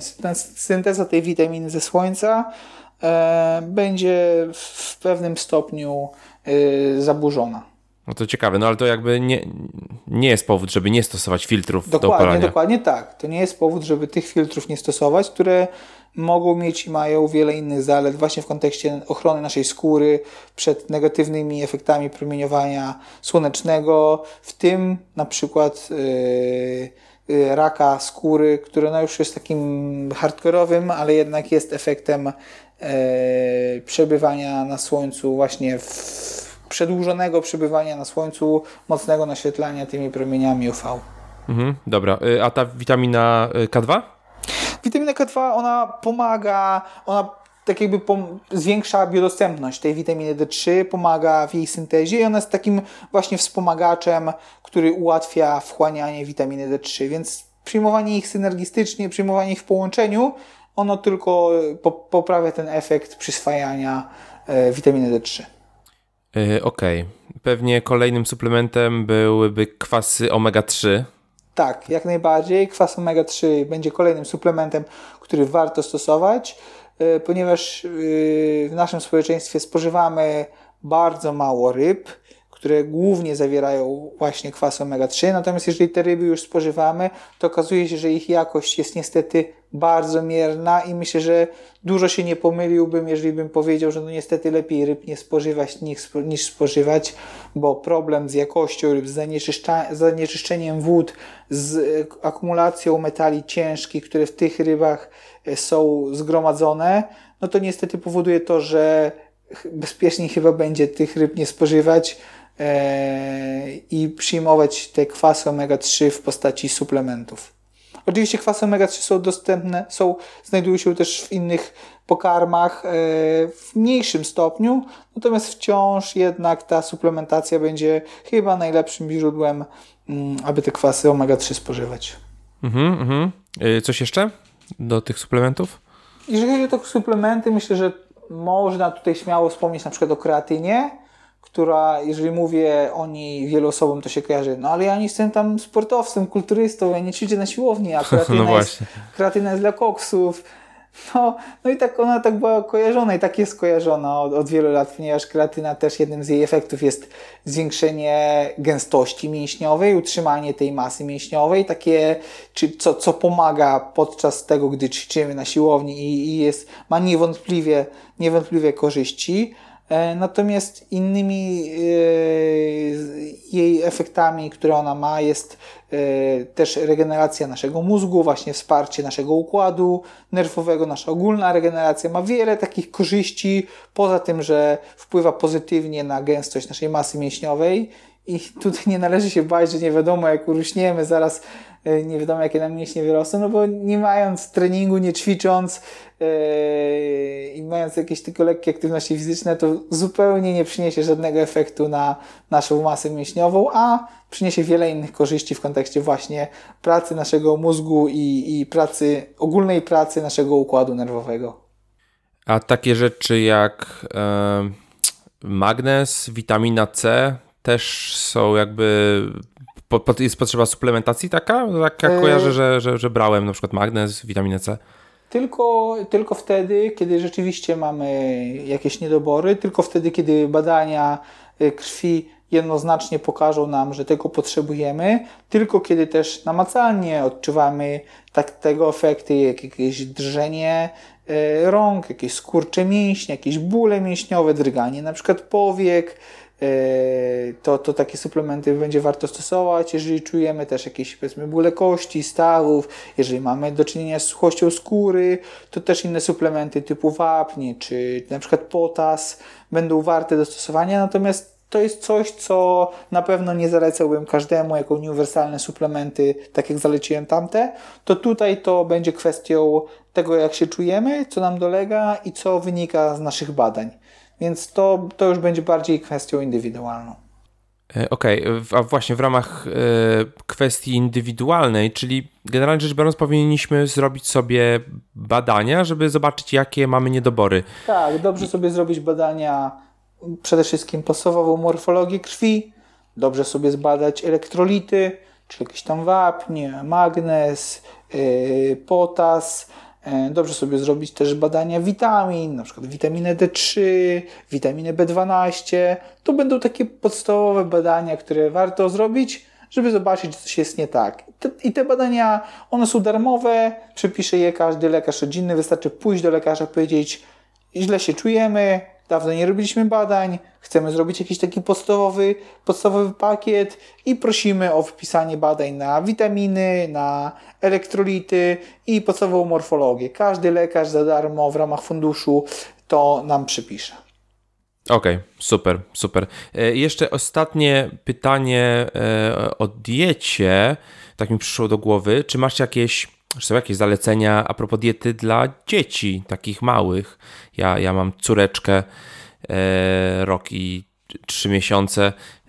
Są jakieś, nie wiem, wytyczne? No temat, temat żywienia dzieci jest tematem bardzo złożonym, bo on, to, wiadomo, że dzieci są na innym etapie rozwoju niż dorośli, ich organizm cały czas się rozwija, buduje, potrzebują właśnie dużo budulców, potrzebują, aby to jedzenie było pełno odżywcze, zdrowe, nasycone witaminami, minerałami. Eee, to, to tutaj to jest taka kwestia, jeżeli chodzi o żywienie dzieci, jeżeli chodzi też o, o pewne na przykład eliminację produktów z diety, ponieważ to jest też taki dość kontrowersyjny problem, czy u dzieci eliminować takie rzeczy jak na przykład nabiał, gluten, czy może e, u takich dzieci właśnie wręcz powinniśmy włączać tego typu produkty, żeby dziecko się w pewnym sensie uodporniło, zaadaptowało. No temat jest mega złożony i nie chciałbym tutaj na pewno w ramach tego podcastu polecać żadnych rad, ponieważ e, z tego co obserwuję, to bardzo, to, to dzieci reagują bardzo różnie. U niektórych dobrze sprawdza się na przykład odstawienie pewnych grup produktu, wyłączenie tego, u innych e, wręcz jest to potrzebne, żeby, żeby ten organizm do tego przystosować, żeby układ trawienny dobrze się rozwinął. Eee, to, co tak powiem, można opowiedzieć, mógłbym powiedzieć na temat dzieci, no to jak najbardziej dieta, żeby była zróżnicowana, żeby dziecko miało kontakt ze, ze wszystkimi pokarmami, żeby spożywało, żeby skupiało się na tych gęsto odżywczych produktach, yy, czyli na przykład podrobach, które mają bardzo dużo witamin, warzyw z dobrych źródeł, yy, no i wiadomo, to co i u dorosłych też jest ważne, odrzuceniu tych rzeczy przetworzonych, i skupieniu się na tych zdrowych produktach. To myślę, że to takie ogólne zalecenia. Natomiast no, pro, u, u, dzieci żywienie jest bardziej jednak złożone niż u dorosłych, ponieważ ten organizm cały czas się rozwija i należy zadbać o to, żeby on rozwinął się właśnie prawidłowo, żeby nie miał żadnych niedoborów podczas yy, tego procesu dojrzewania. Więc dieta jest bardziej może restrykcyjna byłoby złym słowem, ale bardziej taka, należy bardziej się właśnie skupić na tych aspektach odżywiania u dzieci. No i to jest zagadnienie bardziej złożone niż u dorosłych. To tyle, co mógłbym tak naprawdę powiedzieć, żeby to powiedzieć ogólnie. Okej, okay, okej, okay. bardzo fajnie. E, a y, myślisz, że ma sens kupowanie tych wszystkich warzyw bio? Powiedzmy, mamy pomidory zwykłe i pomidory bio w markecie. Pomidory bio są dwa razy droższe. E, jak z swojej perspektywy myślisz, że jakby ta cena jest tutaj adekwatna?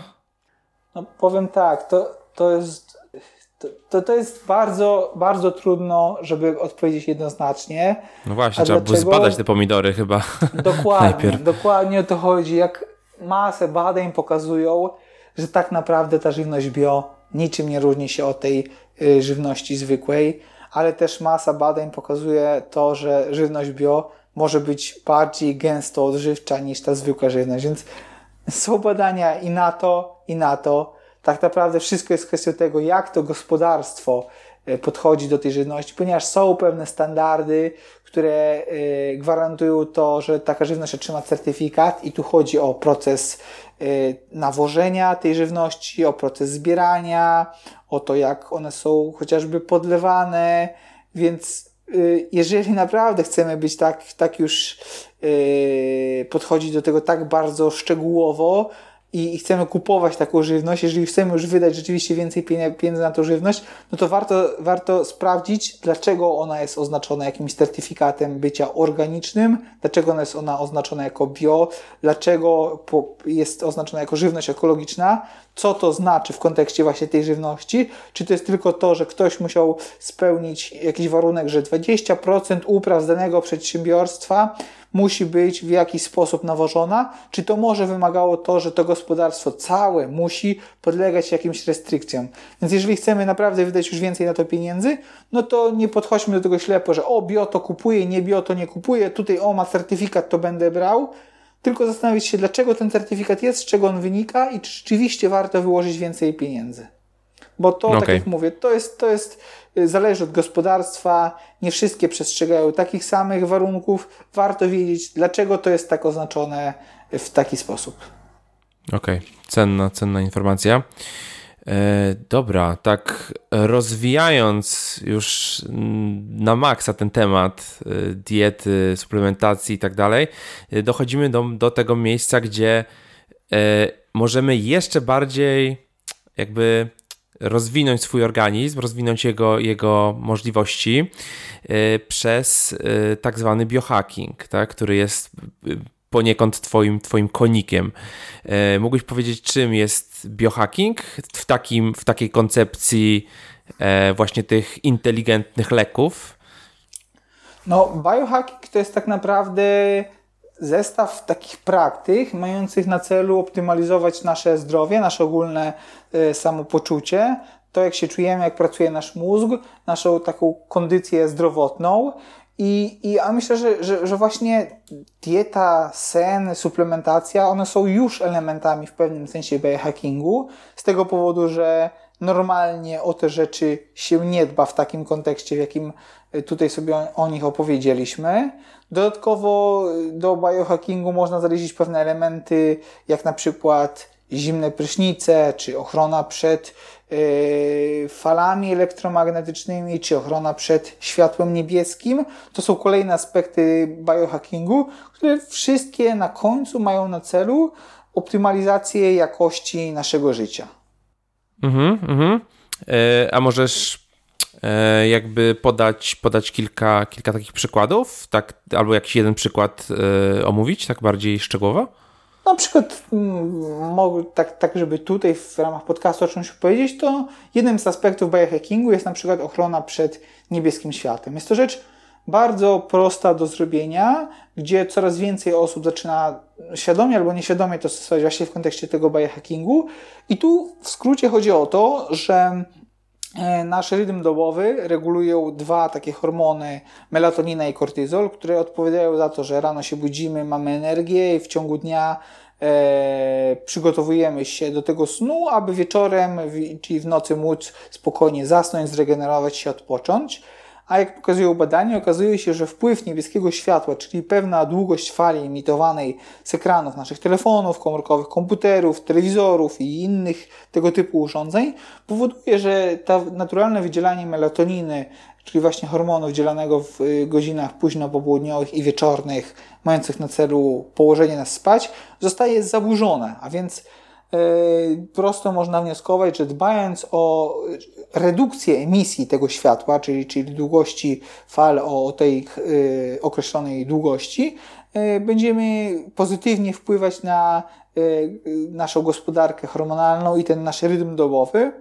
A w celu zrobienia tego stosuje się wszelkiego rodzaju aplikacje, filtry na nasze urządzenia, z których korzystamy, aby, aby zredukować fale y, właśnie o tej częstotliwości, y, już sami producenci sprzętów, tak jak na przykład Apple, y, natywnie wbudowuje takie tryby w nasze urządzenia i właśnie w rodzinie iOS, macOS jest to Night Shift, czyli, czyli taki tryb naszego ekranu, który automatycznie właśnie będzie redukował emisję światła niebieskiego. Również yy, Microsoft i, yy, i Windows mm, dba, w Windowsie zadbał o to, aby ten tryb był natywnie e, wbudowany i już od wersji Windowsa 10 mamy e, możliwość włączenia sobie tego, aby, aby to, ten, ta redukcja tego światła e, była uruchamiana. Aplikacje na, jest cała masa aplikacji na Androida, jak Blue Light Filter, E, które możemy sobie zainstalować i używać tego na urządzeniach właśnie z Androidem. Jeżeli chodzi o urządzenia z Linuxem, komputery z Linuxem e, oparte na Linuxie jest to na przykład Flux, e, aplikacja, która również bardzo dobrze działa e, w tym kontekście. I, I czyli stosowanie po prostu takich aplikacji już jest pewną optymalizacją, już jest pewnym właśnie biohackingiem, który stosujemy e, w celu redukcji e, tego światła niebieskiego i właściwej gospodarce e, hormonalnej i optymalizacji tego cyklu rytmu dobowego. Okej, okay. to taki dosyć, dosyć faktycznie naturalny, naturalny przykład. Też korzystam, czy na Androidzie, czy, czy na Windowsie 10 i faktycznie wydaje mi się, że to, to działa bardzo fajnie. E, a powiedz mi o taki, takim trochę bardziej kontrowersyjnym temacie, czyli, czyli o tych wszystkich smart drugs, tak? czyli przyjmowaniu jakichś dodatkowych mhm. stymulantów, które na przykład są w stanie pobudzać nas, nasz mózg. E, jak to wygląda? Jak, jakiego typu to są leki i jakie można osiągnąć efekty? No, jeżeli chodzi o smart drugs, to e, ja zwykle nie wiążę tego już z jakim takim biohackingiem. Jest to raczej coś takiego jak brain doping, brain boosting, czyli to jest taka optymalizacja pracy naszego mózgu już przez stymulowanie się właśnie środkami, lekami zewnętrznymi, która no, przede wszystkim nie jest czymś naturalnym i nie służy temu, aby tak jakby zdrowo, czy tak, czy tak naturalnie podejść do e, optymalizacji naszego zdrowia, ale jest czymś, czymś takim właśnie w rodzaju stymulacji, dodatkowej ekstra stymulacji e, naszego mózgu, aby chwilowo, czyli, czyli doraźnie zwiększyć jakieś koncentrację, skupienie się, e, jakiś refleks, zapamiętywanie, czyli usprawnić pracę naszego mózgu w tych aspektach i, i wszystkie te środki, które są albo e, albo wręcz lekami stosowanymi przy jakichś chorobach neurodegeneracyjnych, to w, w, kontekście stosowania przy zdrowych osobach one mogą zdecydowanie usprawnić pracę naszego mózgu, czyli jeżeli są to jakieś na przykład pochodne z grupy racetamów albo zioła, one mogą rzeczywiście korzystnie, korzystnie wpływać na jakieś procesy yy, zachodzące w naszym mózgu, na regenerację, wsparcie naszego układu nerwowego. E, natomiast wszystkie te środki i cała ta grupa leków, e, one raczej będą służyły do stosowania doraźnego w szczególnych, specyficznych sytuacjach, ponieważ zdecydowanie, jeżeli, chodzi, jeżeli mówimy właśnie o smart drugs, to zdecydowanie mniej środków przeznaczone jest do takiego e, długoterminowego stosowania e, i zwykle właśnie one służą do takich e, chwilowej, chwilowej stymulacji. Oczywiście są też środki, są, są to raczej zioła, które właśnie E, ich stosowanie powyżej, dopiero powyżej jednego miesiąca przynosi jakieś efekty i tu tutaj mówimy wciąż w kontekście regeneracji e, naszego układu nerwowego, utrzymania jego sprawności. Natomiast jest to zdecydowanie mniejsza grupa środków, e, i, i które w takim celu można stosować. Mhm. No bo teraz jest, żyjemy powiedzmy w takim świecie, w którym możemy optymalizować e, swoje życie pod konkretny cel, tak? I powiedzmy, że tutaj e, w przypadku właśnie tych smart drugs, no nie optymalizujemy się pod, nie wiem, długowieczność i tak dalej, do życia do setki, tylko do na przykład jakichś takich sesji pracy takiej głębokiej, tak? Powiedzmy, e, są tacy, są tacy biohackerzy na świecie, którzy po prostu robią wszystko, żeby zoptymalizować ten swój tryb wydajnej, takiej bardzo głębokiej pracy. Powiedzmy, siedzą, pracują e, nad jakimś, jakimiś tam bardzo skomplikowanymi e, problemami, tak, sztuczną inteligencją i tak dalej, i wtedy, wtedy to faktycznie e, ma sens, tak? Przy czym oczywiście no, nie znamy efektów długoterminowych. Tak, dokładnie tak. Bardzo, bardzo wiele ludzi to stosuje, wielu takich ludzi, takich tak zwanych właśnie celebrytów, czy, czy tych takich y, znanych, popularnych osób, które są niesamowicie produktywni, wydajni, którzy robią tak wiele rzeczy, których obserwujemy gdzieś tam w mediach społecznościowych, e, czy, to, czy, to, czy na YouTubie, czy w innych miejscach, które właśnie super opowiadają o wydajności, produktywności, sprzedają nam różne techniki, metody tego, jak optymalizować naszą pracę, to wiele osób właśnie korzysta z takich środków po to, że, żeby zwyczajnie móc robić te rzeczy, być na pełnych obrotach cały czas. E, I, i no to wśród nich jest bardzo powszechnie stosowane i popularne. E, pytanie tylko, które, które właśnie zawsze ja zadaję, czy zadbając o inne aspekty naszego życia, czyli dbając już o, o sen, odpowiednie żywienie, o ten ruch, aktywność fizyczną, e, wypoczywając właściwie, e, czy, czy już to nie przyniesie tak pozytywnych efektów, że naprawdę żadna dodatkowa stymulacja nie będzie nam potrzebna, bo Y, to też można popatrzeć na tej drugiej strony, że ok, ja oleję moją dietę z y, treningi, nie będę się wysypiał, ale będę y, ćpał różne rzeczy i dzięki temu będę tak samo zdrowy jak, jak bez tego. E, jak, jak, jak dbając o te inne aspekty i musząc się, że tak powiem, męczyć z nimi, no to niestety nie, tak to nie działa, bo tylko mając porządek w innych aspektach e, naszego stylu życia, tylko wtedy możemy ewentualnie zastanowić się nad sięganiem po tego typu smart drugs, żeby jeszcze tak jakby dokręcić, jeszcze dopiąć, jeszcze wycisnąć maksa z tego, co możemy osiągnąć. No i to też tylko pod warunkiem, że naprawdę yy, stosując się do tej całej reszty rzeczy, jeszcze, jeszcze będziemy yy, potrzebowali czegoś ekstra. Tak, oczywiście warto tutaj być pod opieką też jakiegoś e, lekarza, tak, żeby, żeby powiedział, czy możemy w ogóle coś takiego przyjmować e, i żeby najlepiej to jak, jakoś tam monitorować. No, no tak, no, pod opieką kogoś, bo myślę, że lekarze to niestety z tego co obserwuję mają mało wiedzy na temat tych środków i, i raczej te środki są stosowane w kontekście, jeżeli już, jeżeli mówimy o tej, tej grupie leków, to w kontekście leczenia chorób niż takiej sprawności. Natomiast tak, no warto nie próbować czegoś na własną rękę, tylko rozmawiać z osobami, które mają w tym doświadczenie, wiedzą jak to stosować, jakie to może mieć efekty zarówno pozytywne, jak i negatywne. Tak, no na, na przykład z Tobą może się, można o tym porozmawiać. E, dobra, znaczy wiem, że wiem, że w Dolinie Krzemowej są jacyś tam le, tacy lekarze konkretnie od, od tego typu rzeczy, takiej optymalizacji za pomocą takich, takich rzeczy, e, takich smart drugs. E, I tam też w jakichś podcastach słuchałem i sobie gadają o, o tych tematach i mówią, o jak korzystam z usług tego, tego doktora, tak? On mówi drugi, no ja tak samo, tak?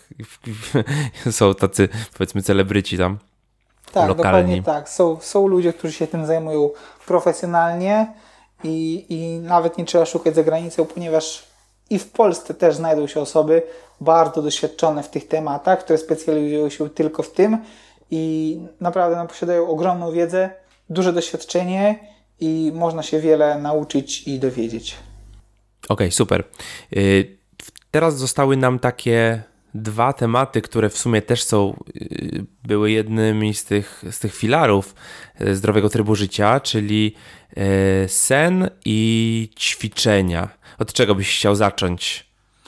Myślę, że możemy zacząć o śnie, ponieważ on mhm. się dość. Okay. On się częściej przewijał do tej pory niż, niż Tak, no właśnie, bo mówiliśmy o dobrym śnie, o dobrym śnie, a teraz powiedzmy tak już konkretnie, jak spać.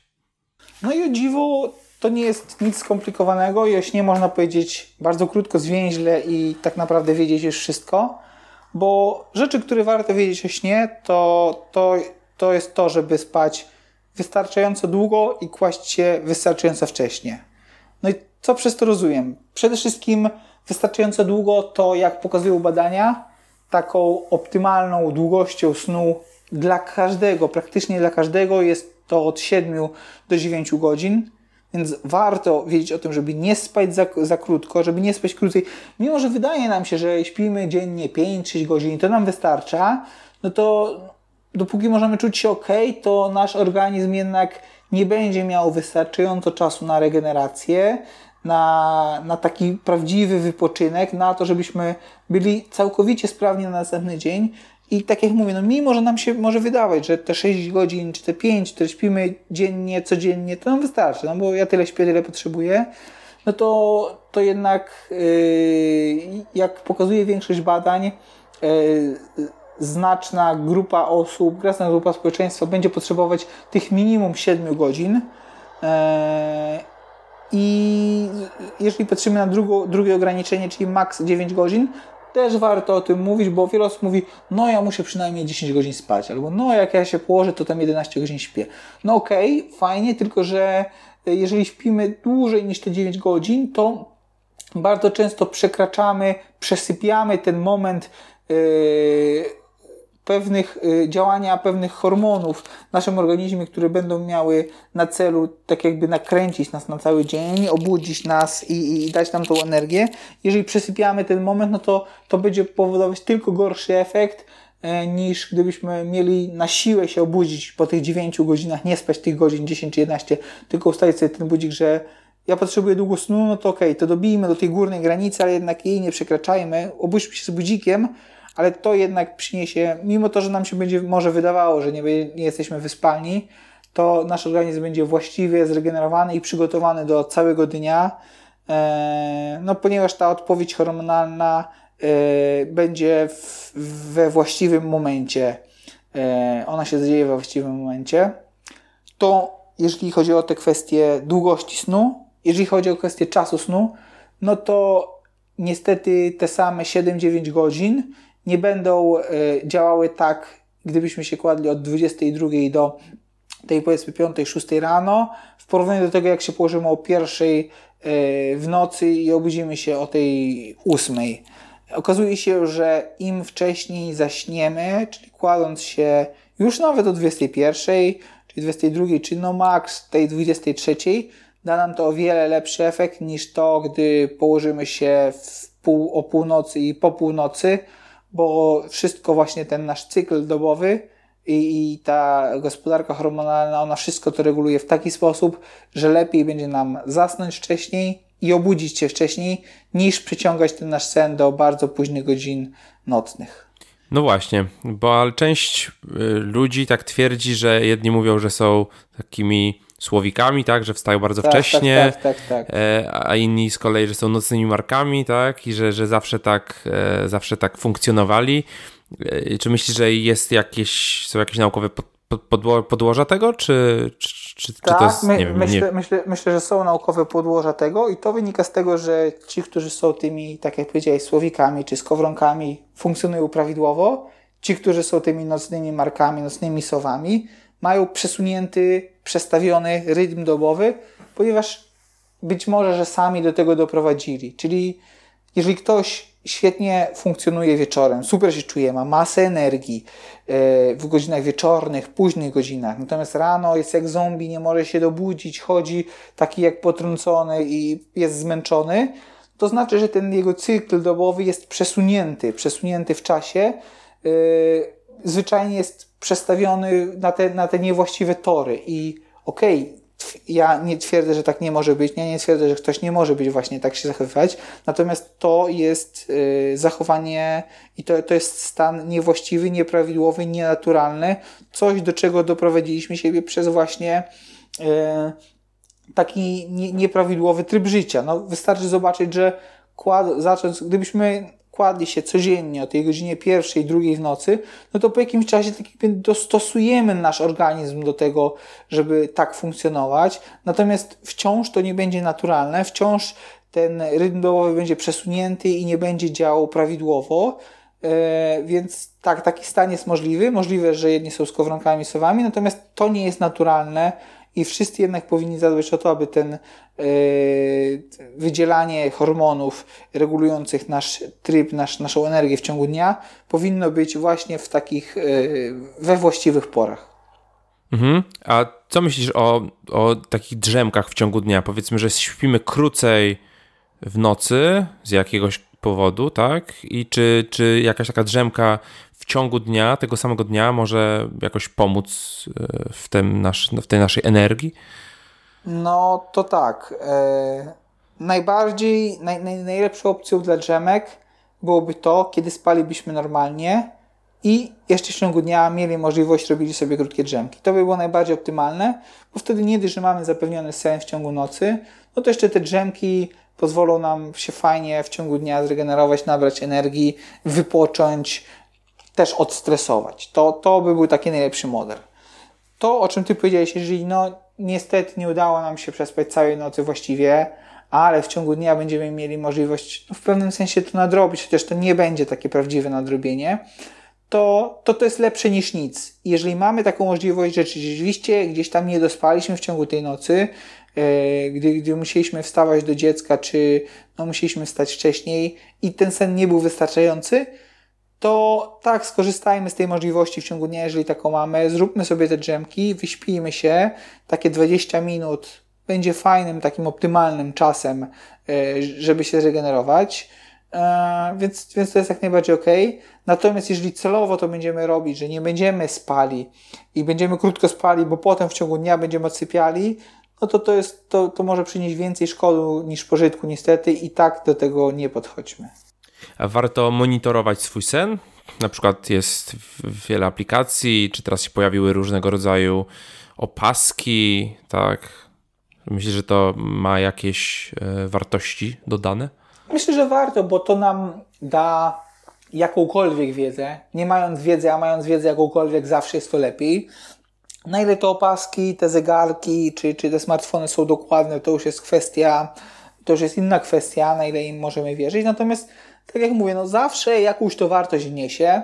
Zawsze na przykład możemy zobaczyć, że nasz sen nie jest taki głęboki, że wybudzamy się nieświadomie w ciągu dnia, że nie śpimy spokojnie i to może być jakiś sygnał, że może warto coś z tym zrobić, może mamy jakieś hałasy, które nas budzą w ciągu nocy, może żaluzje mamy nie do końca zasłonięte, może jakaś lampa z e, podwórka świeci nam przez okno, może dzieje się coś, na co możemy zwrócić uwagę, żeby to jakoś snu poprawić, więc, więc tak odpowiadając na to pytanie, myślę, że warto, jest to zawsze jakaś wiedza w porównaniu do tego, gdybyśmy takiej wiedzy w ogóle nie mieli. Więc jeżeli ktoś ma możliwość, ma jakiś taki zegarek, opaskę, ma cokolwiek, okej, okay, warto w to, w to zerkać, warto analizować, zobaczyć, co tam się w ciągu nocy dzieje. Okej, okay, to wiemy już, ile mniej więcej spać, w jakich godzinach. E, a czy na przykład, e, no właśnie wspomniałeś o tym, że jakaś lampa nam świeci przez okno, czy to też ma, ma znaczenie na jakość naszego snu?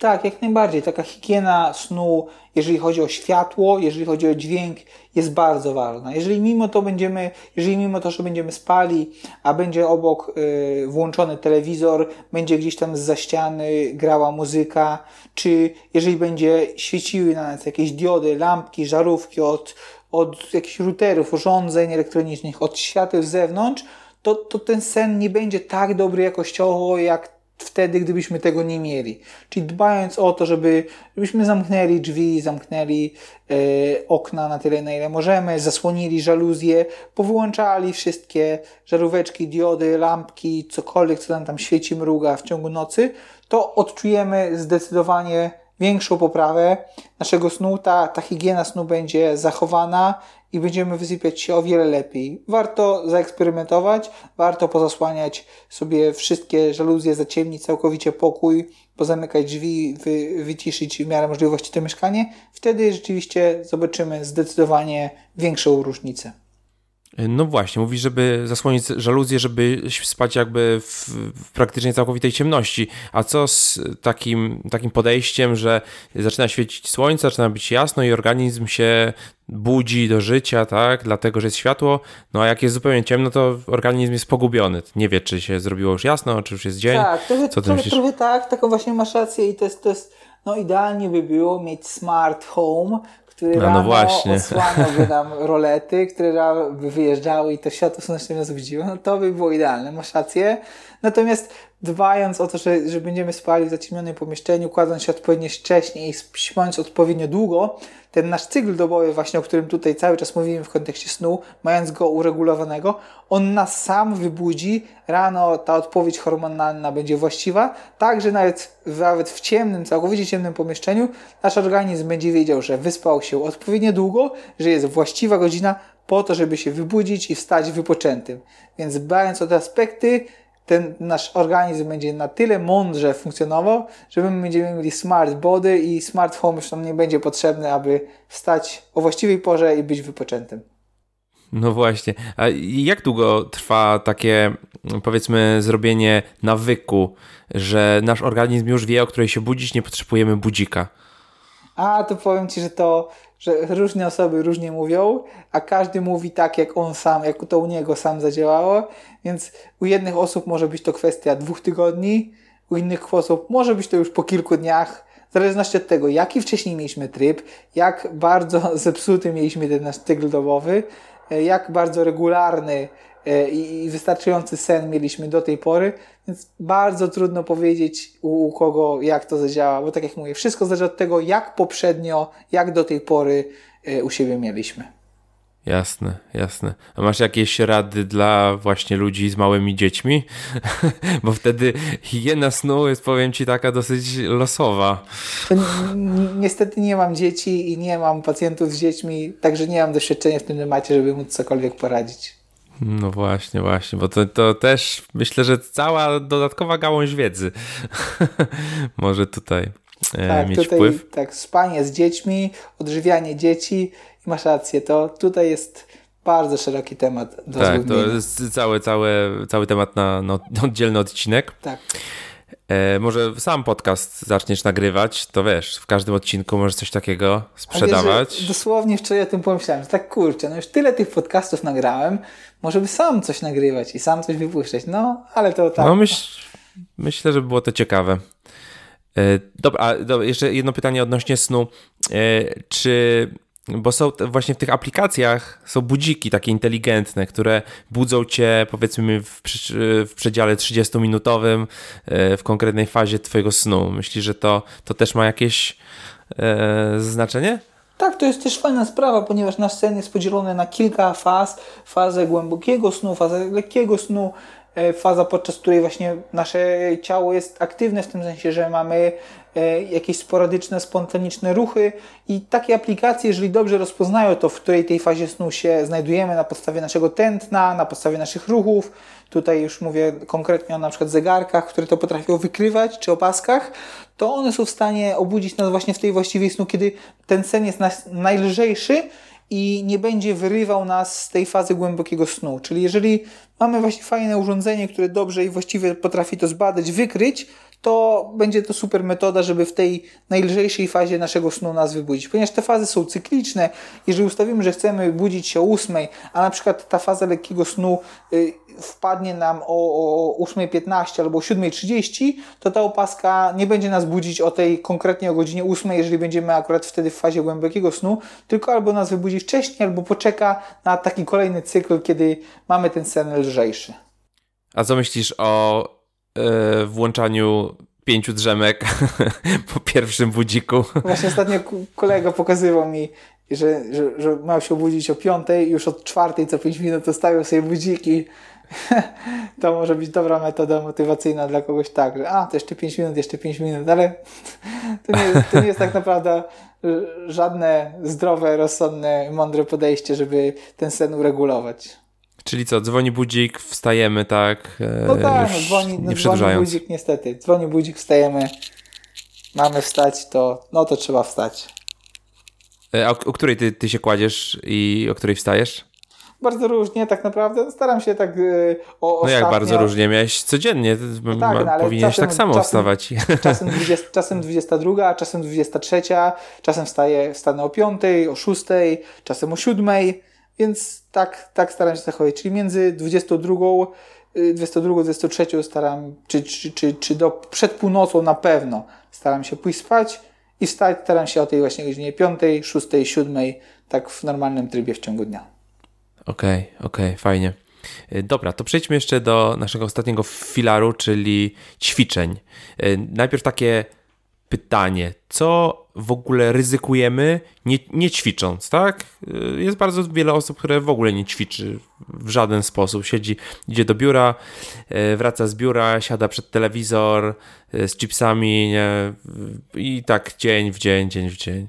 Co no, ryzykujemy? No, no tak, podczas gdy, gdy ćwiczenia mogą nabawić nas kontuzji, no to brak ćwiczeń może doprowadzić nas do jakichś schorzeń i zwyrodnień, ponieważ posiadając ciało cały czas w tym samym układzie, czy układzie siedzącym, czy, czy układzie, w którym no, jesteśmy w danej pozycji przez większość czasu w ciągu naszego dnia, możemy nabawić jakichś, jakichś nieprawidłowych yy, nieprawidłowego rozwoju naszego ciała, jakichś zwyrodnień, schorzeń, ponieważ gdy będziemy mieli jakieś powiedzmy uciski, jakieś skręcenia, jakaś postawa taka nieergonomiczna, niewłaściwa, to będzie to powodowało do, do, do, do stworzenia jakichś wzrostów, jakichś spięć, napięć, e, jakichś przykurczy, no, które będą z czasem dawało sobie znać i będą wymagały od nas tego, aby no, trzeba będzie stosować albo jakieś środki yy, odpukać przeciwbólowe, bądź jakieś zabiegi, terapie manualne, wizyty u,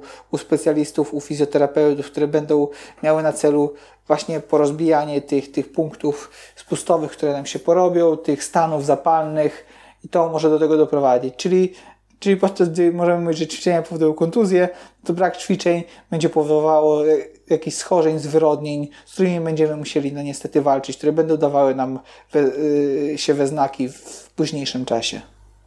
Mm, Okej, okay. to w takim razie jak ćwiczyć? Jak często, jak intensywnie? W takim podstawowym trybie? W podstawowym trybie ćwiczyć codziennie, ale może ćwiczyć jest to zbyt dużo powiedziane. Tu chodzi o taką aktywność fizyczną, tu chodzi o taki ruch, który powinniśmy zadbać codziennie, każdego dnia. To jest bardzo istotne, żeby robić jakieś spacery, żeby korzystać ze schodów zamiast windy, żeby podjechać y, do sklepu rowerem, a nie samochodem, żeby naprawdę przejść się gdzieś pieszo niż jechać komunikacją miejską, czyli zadbać o taki ruch, o taką codzienną aktywność fizyczną, zadbać o te 10 tysięcy kroków codziennie, każdego dnia, bo to jest bardzo istotne. Jeżeli ktoś rzeczywiście nie ma czasu na ćwiczenia, bo ma obowiązki w domu, długo zostaje w pracy, dużo czasu mu zajmują dojazdy, to zadbać o taką spontaniczną aktywność fizyczną, zadbać o takie właśnie podejście gdzieś pieszo, podjechanie gdzieś rowerem, o lekką gimnastykę, skłony, wykroki, przysiady, o takie takie ruchy, których naprawdę nie musimy specjalnie szukać, jakie robić, tylko coś, co nam przychodzi, żeby tą głowę skręcić w lewo, w prawo, żeby y, zrobić jakieś dwa obroty naszym ciałem, żeby się pochylić, wyprostować, żeby gdzieś tam y, robić takie naturalne ruchy, które przychodzą nam do głowy, nie skupiać się na jakichś super, nie wiadomo, planach treningowych, na ćwiczeniach, tylko robić coś takiego naturalnego, taki naturalny ruch codzienny, który już poprawi nam to krążenie, rozprostuje nam te stawy, te, te, te, te kości, yy, powoduje to, że, że gdzieś tam dotlenimy lepiej ten nasz organizm i to naprawdę jest takie niezbędne, wystarczające, ale konieczne minimum, o które musimy zadbać, aby po prostu mieć pewność, że będziemy rozwijać się właściwie, będziemy dbać o to nasze zdrowie właśnie też, też w kontekście naszego ciała. Dobra, dobra. Czyli to jest taka podstawa. 10 tysięcy kroków to ile? Z taki półgodzinny spacer? Mniej więcej? Tak, to jest takie, to jest takie myślę, że, myślę, że więcej niż pół godziny. Więcej, bo, godzina. Bo, bo, tak, że to będzie około godziny. To będzie, bo to jest średnio takie 7 kilometrów, zakładając, że te 3 kilometry przechodzimy w 20 minut, 40, no tak do godziny, do godziny takiego spaceru, ale poruszając się gdzieś podejść tutaj, tam, to, to nabić możemy te 10 tysięcy kroków w ciągu dnia yy, takimi spontaniczną aktywnością fizyczną, a niekoniecznie już takim celowym spacerem. Czyli powiedzmy, spacerować rzeczywiście możemy pół godziny dziennie, ale podchodząc tu, tam, gdzieś w sklepie, po sklepie, czy, czy po biurze, czy, czy gdziekolwiek na mieście, to jesteśmy w stanie realnie dobić do takich 10 tysięcy kroków dziennie. I tak jak ja obserwuję właśnie na statystyki na, na swoim telefonie, to rzeczywiście udaje mi się to robić każdego dnia i, a, a gdzie niespecjalnie, gdzie niecelowo y, robię jakieś długotrwałe spacery. Okej, okay, czyli można się wspomóc jakąś aplikacją na przykład, tak? tak która to no, mierzy. Wiele, wiele smartfonów ma to wbudowane. Y, na Androidzie, na iOSie jest to, jest to już dostarczane przez producentów takie aplikacje. Jeżeli, a jeżeli mamy już w ogóle zegarek czy opaskę, to, to, to, to jest super, bo mamy pełne statystyki do tego, jak, kiedy się poruszamy, więc to jest super. Mm, dobra, e, czyli to taki podstawowy, podstawowy tryb, taki co, codziennej higieny, powiedzmy, zdrowia, ćwiczeń. E, Okej, okay, a jakieś takie bardziej zaawansowane, nie wiem, ćwiczenia na siłowni, y, jakieś właśnie crossfit, y, nie wiem, jeżdżenie na rowerze, co byś, nie wiem, polecał, co o tym w ogóle sądzisz? No myślę, że, że bardzo spoko jest to, żeby wybrać dla siebie jakąś aktywność fizyczną, czyli zdecydować się na jakąś formę sportu, którą chcielibyśmy uprawiać. Jeżeli ktoś lubi crossfit, jeżeli ktoś lubi siłownię, jeżeli ktoś lubi tenis, basen czy jazdę na rowerze, to, to jak najbardziej ok, żeby taką regularną aktywność fizyczną się zabrać. No wiadomo, to będzie przynosiło nam bardzo wiele pozytywnych korzyści dla naszego zdrowia, układu krwionośnego, dla układu oddechowego. Będzie będzie bardzo fajne to, żeby za taką, akty- za taką regularną aktywność fizyczną się zabrać. E, okej, okay, a ty y, osobiście mm, jak ćwiczysz? Ja osobiście w tym momencie robię głównie trójbój siłowy, czyli, e, czyli głównie skupiam się na ćwiczeniach na siłowni. Poza tym dużo też jeżdżę na rolkach w lecie, w zimie dużo jeżdżę na łyżwach. E, od czasu do czasu, bo rzadziej zdarza mi się pływać, a w codziennej komunikacji yy, wszędzie poruszam się rowerem, czy to lato, czy to zima. Yy, no i na tym bazuje moja aktywność fizyczna. Okej, okay, okej. Okay. A na, na siłowni, yy, jakby ktoś chciał, nie chodził nigdy na siłownię i teraz by chciał iść na siłownię, to jak, jak można zacząć? Nie wiem, trzeba trenera wziąć? Najlepiej czy... zacząć od trenera i uważam, mhm. że, że to jest taka podstawa. A, a dlaczego? Dlatego, żeby nie wyrobić w sobie niewłaściwych wzorców ruchowych. Dużo osób zaczyna chodzić na siłownię, co jest dobrym krokiem, bo okej, okay, ma pomysł, idę na siłownię, chcę coś robić, natomiast nie biorąc trenera i tylko obserwując na przykład inne osoby, czytając coś w internecie lub robiąc coś, co się samemu wydaje, jak ćwiczyć, można naprawdę wypracować sobie niewłaściwe wzorce ruchowe, które potem spowodują więcej szkody niż pożytku i trudno będzie odwrócić, ponieważ zaczynając coś od początku i robiąc coś źle, E, nie mając żadnej opieki, weryfikacji, kontroli, można pójść zupełnie w niewłaściwym kierunku i mając tak jakby dobre zamiary, chcąc coś zmienić, zrobić coś ze sobą, to można narobić sobie szkody, ponieważ no, niewłaściwie do tego podejdziemy i nie będziemy mieli kogoś, kto nam poprawi, wytłumaczy, pokaże, nauczy, jak robić to we właściwy sposób. Czyli warto, warto tutaj skorzystać przynajmniej na początku z tak, pomocy przynajmniej na trenera. początku, żeby ktoś nam pokazał ćwiczenia, ułożył jakiś podstawowy plan, zweryfikował, skorygował naszą postawę, sprawdził naszą pozycję, zobaczył jakie mamy zakresy, jaką mamy mobilność, dostosował indywidualny plan ćwiczeń do tej naszej sylwetki, do naszej postawy, do naszej budowy ciała, ponieważ, ta sama ponieważ to samo ćwiczenie może być zupełnie inaczej wykonywane przez różne osoby ze względu na właśnie dźwignię w ciele, jakie mamy, długość tułowia, długość ud, układ rąk, ramion, yy, więc warto e, pójść do kogoś, kto nas oceni, skoryguje, poprawi, wytłumaczy i pokaże, jak właściwie wykonywać mamy ćwiczenia. Jasne, dobra. Y, a powiedz mi, mm, y, większość mm, jakby naszego trybu życia obecnie spędzamy y, siedząc, tak? Tutaj jednak praca mhm. biurowa jest dominująca w dzisiejszych czasach. Szczególnie jeżeli chodzi o jakieś takie firmy technologiczne. Powiedz, jak można mądrzej pracować, tak? No bo jakby mądrzej w kontekście y, zdrowia, zdrowia ciała, postawy y, i tak dalej. No bo jakby większość czasu 10-15 godzin potrafimy spędzać siedząc. No to, żeby mądrzej pracować właśnie w takim kontekście, jakim powiedziałeś, no to myślę, że to o dwóch rzeczach można powiedzieć.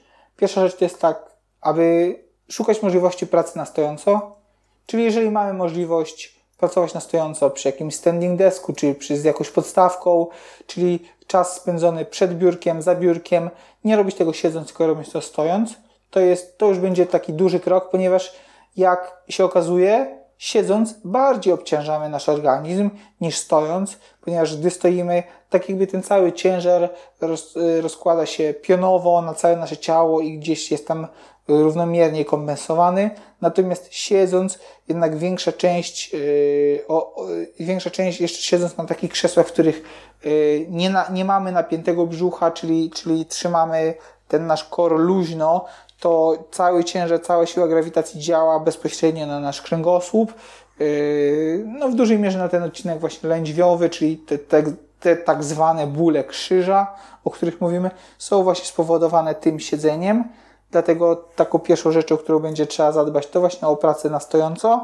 Drugą rzeczą to, to kolejne, tak samo jak mówiliśmy o wyrobieniu sobie nawyku picia wody, tak samo możemy sobie wyrobić nawyk wstawania od komputera, robienia jakichś dwóch, trzech skłonów, jakichś obrotów, ruchów ramion, po to, aby yy, zastymulować nasz organizm do, do postawy tak jakby w innej pozycji, aby odciążyć ten nasz kręgosłup, aby po prostu rozciągnąć te nasze spięte mięśnie, czy, czy zrobić sobie jakiś taki, taki luz yy, w odcinku naszego kręgosłupa, który będzie najbardziej obciążony podczas właśnie pracy siedzącej.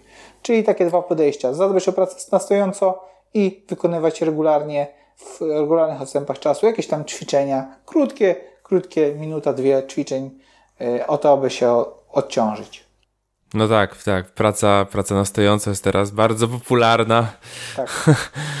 E, ale, ale to dobrze, bo e, no bo jednak ma to, ma to wpływ. E, a teraz stoisz? Tak, z ciekawości? Tak, w tym momencie Czy tak? Jestem, nie, teraz jestem na stojąco, cały czas od początku podcastu.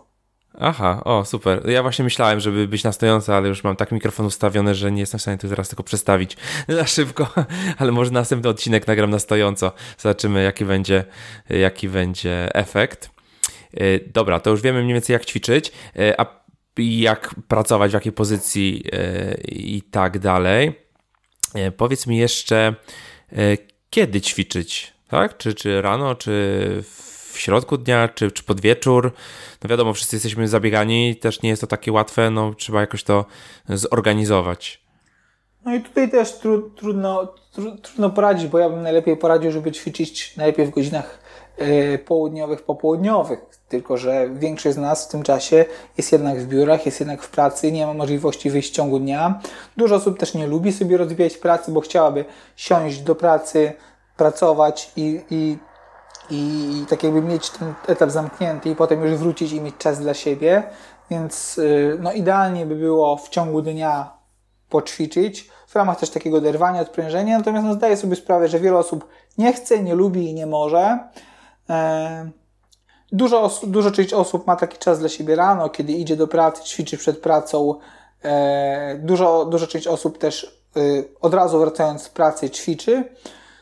Jak poradzić to, żeby to poradzić najmądrze? No, ćwiczenia, jeżeli na przykład wybieramy treningi, treningi na przykład na siłowni, czyli takie, e, czyli treningi o krótkiej, ale wzmożonej intensywności, to je możemy wykonywać e, rano przed pracą, je możemy wykonywać e, po pracy. Ważne, żeby nie trenować zaraz przed snem, ponieważ przed snem, kiedy organizm musi być uspokojony, wyciszony, musimy się położyć i, i, i zasnąć, nie możemy go pobudzać ćwiczeniami, podbijać sobie tętna, e, nie możemy stymulować się dodatkowo, kiedy wiemy, że za chwilę musimy zasnąć.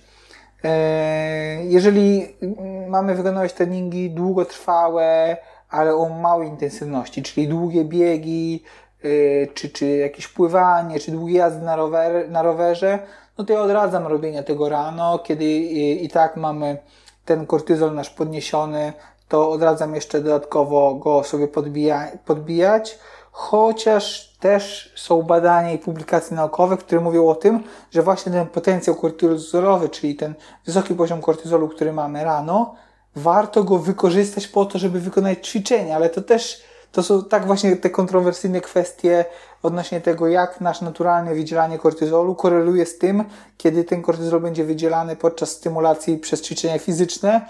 Więc myślę, żeby nie, nie tutaj nie wchodzić w jakieś takie kontrowersyjne rzeczy, zwyczajnie bezpiecznie będzie powiedzieć i tak dla wszystkich, ćwicz po pracy. Po wyjściu z pracy idź, zrób jakieś ćwiczenia. To będzie chyba takie najbardziej uniwersalne, co większość osób jest w stanie zaakceptować, bo jeżeli bym powiedział ćwiczyć rano, no to tutaj wchodzą takie aspekty. A co ćwiczyć, a jak, że jedne ćwiczenia można rano, inne nie można. Inni powiedzą, że rano nie mają czasu, bo wstają, zbierają dzieci do szkoły, do przedszkola, sami do pracy. Jeżeli powiem ćwicz w południe, no to część osób powie, a ja nie lubię rozbijać sobie dnia, a ja w pracy jestem, ja jestem w biurze i nie mogę. A jeżeli powiem y, wieczorem, no to, to, to wieczorem się nie powinno ćwiczyć, bo tutaj mm, czy, czy, czy w nocy przed snem, bo wtedy nie przygotowujemy naszego organizmu do snu, więc chyba takim najlepszym rozwiązaniem będzie ćwicz po pracy y, i to, to chyba taka najbezpieczniejsza opcja, taka rada uniwersalna dla wszystkich. Tak, tak, na pewno tutaj. No, a jak ktoś będzie chciał indywidualnie, to sobie dopasuje do tego, co mówiłeś.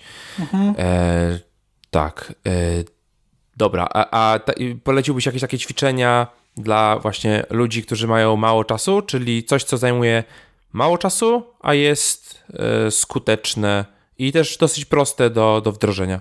Myślę, że, że ćwiczenia e, tak zwane tabaty, wpisując sobie to na YouTubie znajdziemy całą masę różnych ćwiczeń. Są to ćwiczenia naprawdę bardzo krótkie, trwające takie, takie prawdziwe i takie hardkorowe tabaty trwają po 4 minuty, w których y, mamy na przykład 30 sekund aktywności, 20 sekund odpoczynku, 30 sekund aktywności, 20 odpoczynku i w takich przeplatanych seriach wykonujemy intensywnie różne ćwiczenia. One są świetne pod kątem właśnie naszego metabolizmu, pod kątem tego spalania kalorii, pod kątem tego, jak nasz organizm y, nabiera takiej kondycji ogólnej sprawności. Y, mniej takimi hardkorowymi ćwiczeniami są po prostu ćwiczenia HIIT, czyli High Intensity Interval Trainings, czyli ćwiczenia o interwałowe ćwiczenia o wysokiej intensywności. One już mogą mieć 20-40 minut.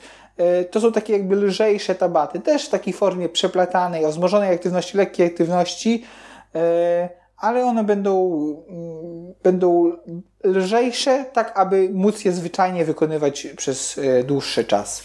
Więc je bardzo bym polecał dla takich osób zapracowanych, zabieganych, bo to są takie mówię, ćwiczenia, gdzie całość ćwiczenia, wszystko zamyka się w godzinie, można je wykonywać w domu e, i są świetnym rozwiązaniem właśnie w takim przypadku.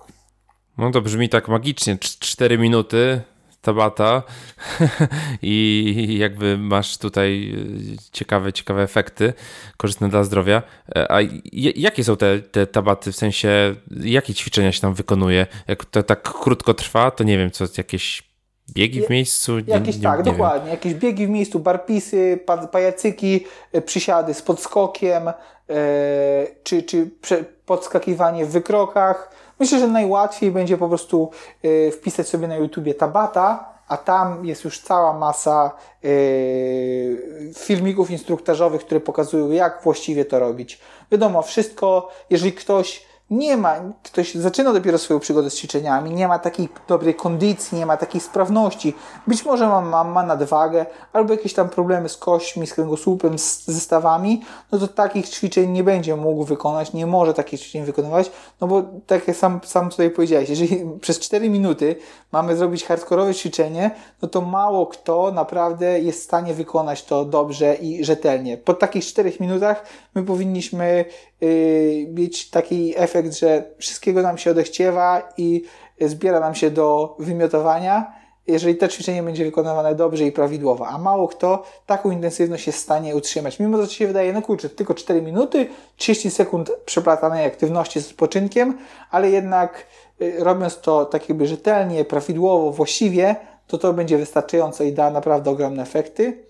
Natomiast tak jak mówię, dla osób początkujących, z jakimiś tam być może problemami, y, warto to te, przejść na te hity, czyli ćwiczenia również intensywnie, również przeplatane, ale one są wydłużone i być może troszkę lżejsze niż te takie prawdziwe tabaty. I to wtedy ćwiczyć warto codziennie, coś takiego, czy, czy nie wiem, czy w jakiejś mniejszej?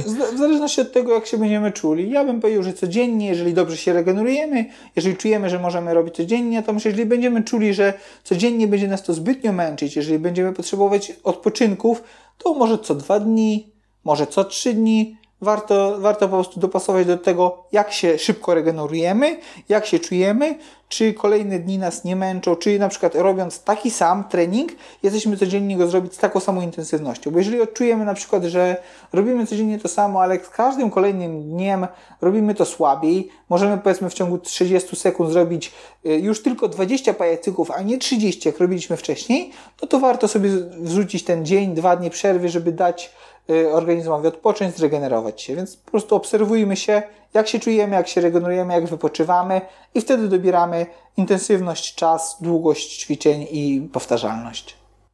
Okej, okay. a ćwiczyłeś kiedyś y, z kettlebellem? Bo słyszałem, że... Tak, ćwiczyłem z kettlebellem. Właśnie ostatnio nawet yy, byłem za granicą, poszedłem na siłownię, która okazała się zamknięta, ale w mieszkaniu, które wynajmowałem był kettlebell, więc zrobiłem sobie trening na kettlebellu. Bardzo polecam, fajna sprawa. Jest dużo zajęć organizowanych z kettlebella. E, można pójść sobie na takie zorganizowane grupy. Można też w internecie znaleźć całą masę ćwiczeń, kupić sobie samemu takiego kettlebella, porobić ćwiczenia. Super sprawa. Do ćwiczeń interwałowych, do ćwiczeń w tabacie. Bardzo dużo jest takich ćwiczeń z kettlebellem. Bardzo polecam. No właśnie, bo chyba nie wiem, czy to Tim Ferris, czy ktoś e, pisał, że w zasadzie wystarczy ten kettlebell, jesteś w stanie naprawdę zrobić sobie dobre zdrowie i dobre ciało za pomocą jednego, przy pomocą jednego instrumentu w sumie. Dokładnie, tak. jest cała masa ciekawych ćwiczeń z kettlebellem, programów treningowych. No warto tych kettlebelli mieć kilka, żeby mieć różną uwagę, bo wiadomo, że niektóre ćwiczenia, na przykład jakieś takie snacze, wyrzuty do góry, czy jakieś Russian swingi, czy American swingi, które no, angażują inne partie mięśniowe, wymagają innych ciężarów, E, ale tak, posiadanie takiego kettlebella już jest dużym krokiem do i, i otwiera nam możliwość na wykonanie całej masy ćwiczeń. Okej, okay, super. Dobra, e, zbliżając już ku końcowi, chciałem się zapytać, e, czy chcesz coś przekazać naszym słuchaczom? Jakąś myśl, pytanie, podsumowanie, coś, co chciałbyś powiedzieć? Hmm, no to tak, to przede wszystkim chciałem podziękować wszystkim, którzy dotarli do tego momentu. Jeżeli ktoś tego słucha, to, to, to wytrwał, to, to bardzo fajnie. E, e, I co, co, co mógłbym powiedzieć? E, gdybym miał podsumować takie rzeczy, no to w zasadzie powtórzyłbym, wyciągnąłbym to, co, to, co tutaj powiedzieliśmy i to, co powtarzałem w innych miejscach. E, czyli przede wszystkim jedz dobrze, bez dodatków, bez polepszaczy, bez konserwantów, bez wzmacniaczu smaku. Jest takie produkty czyste, nieprzetworzone, produkty, które są tymi produktami, które nie mają składu. To taki pierwszy filar. Drugi filar to, czyli śpij długo, od tych 7 do 9 godzin i kładź się odpowiednio wcześnie, czyli najlepiej przed północą.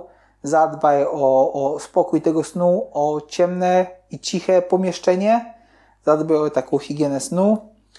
Trzecią rzecz y, to ruszaj się codziennie, dbaj o tą taką spontaniczną aktywność fizyczną, y, spędzaj czas na słońcu, na świeżym powietrzu, ruszaj się po prostu jak najwięcej, kiedy tylko masz możliwość. No i ostatnia chyba taka rzecz to zadbaj o relaks, zadbaj o odpoczynek, o regenerację, no i czas dla siebie i dla własnych myśli, aby mieć taki spokój na co dzień, móc skupić się na sobie, e, a nie tylko żyć takim wiecznym pośpiechu i zabieganiu. Rewelacja, rewelacja. E, a gdzie Cię można znaleźć w sieci, jakby ktoś chciał bliżej Cię poznać? To w zależności od tego kontekstu, to można mnie znaleźć na przykład na moim blogu programistycznym, czyli blog.lelonek.me tam prowadzę, tam, tam posiadam swoje artykuły jakieś techniczne o programowaniu, o project managementie, teraz też o blockchainie. Jeżeli chodzi o te aspekty właśnie jakieś zdrowotne, to umieszczam, e, to, to, to umieszczam swoje artykuły na blogu livethenature.com. Tam gościnnie wrzucam artykuły, ponieważ to blog mojej siostry, który pomaga mi współprowadzić. E, I tam właśnie opisujemy takie aspekty dotyczące zdrowia i to, o czym mówiliśmy. E, można mnie też gdzieś tam znaleźć na YouTubie, na którym prowadziłem swoje prezentacje techniczne. Mam też Instagrama, na którym rzucam jakieś rzeczy odnośnie odżywiania czy rzeczy treningowe. Występowałem też do tej pory w kilku różnych podcastach, albo polskich, albo zagranicznych, w których też opowiadam o sprawach i technicznych, i zdrowotnych, i, i googlując mnie można łatwo te rzeczy odnaleźć.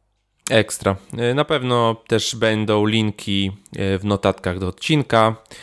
E, Kamil, generalnie dziękuję serdecznie za, za tą ciekawą rozmowę. Myślę, że wiele osób na niej skorzysta i faktycznie ich jakość życia się poprawi. No i co? Tyle na dzisiaj. Dzięki serdeczne. Do usłyszenia. Super. Również dziękuję wszystkim i do usłyszenia. Dotrwaliście do końca. Kolejna długa i głęboka rozmowa. Mm, poruszyliśmy bardzo wiele tematów związanych ze zdrowiem. Myślę, że po przesłaniu tego odcinka e, masz już pojęcie, jak wyglądają podstawowe filary e, Twojego zdrowia, i mam nadzieję, że uda Ci się wdrożyć przynajmniej część e, z rzeczy, o których mówiliśmy w podcaście. Ja na pewno będę próbował poprawić e, swoją dietę, swoje ćwiczenia. Oczywiście nie jest to takie proste, jak się, jak się wydaje, ale oczywiście e, na pewno warto mieć świadomość, jak to wszystko wpływa na nasze zdrowie. E, jeszcze raz dziękuję Ci za wysłuchanie całego odcinka i jeżeli mm, chcesz w jakiś sposób wspomóc podcast, zostaw recenzję na iTunes. Będzie mi bardzo miło, szczególnie jak przyznasz 5 gwiazdek. Notatki do podcastu będą pod startupmyway.com ukośnik 10, jak 10 odcinek. A jeżeli słuchasz tego przed 7 czerwca i będziesz 7 czerwca w czwartek w Warszawie, to mm, wpadnij przybić piątkę na moją sesję od dewelopera do foundera na IT Akademia JLabs. E, zaczynam od 18. To jest biurowcu West Station na Alejach Jerozolimskich. Szczegóły są w notatkach do odcinka. Tam jest link do wydarzenia na Facebooku. Będzie mi miło e, zobaczyć jakichś moich e, słuchaczy, przybić piątkę. I oczywiście mm, myślę, że w, będę mówił o dosyć ciekawych rzeczach o mojej drodze od, od dewelopera do właściciela własnego biznesu. To tyle na dzisiaj. Dzięki za uwagę i do usłyszenia w kolejnym odcinku.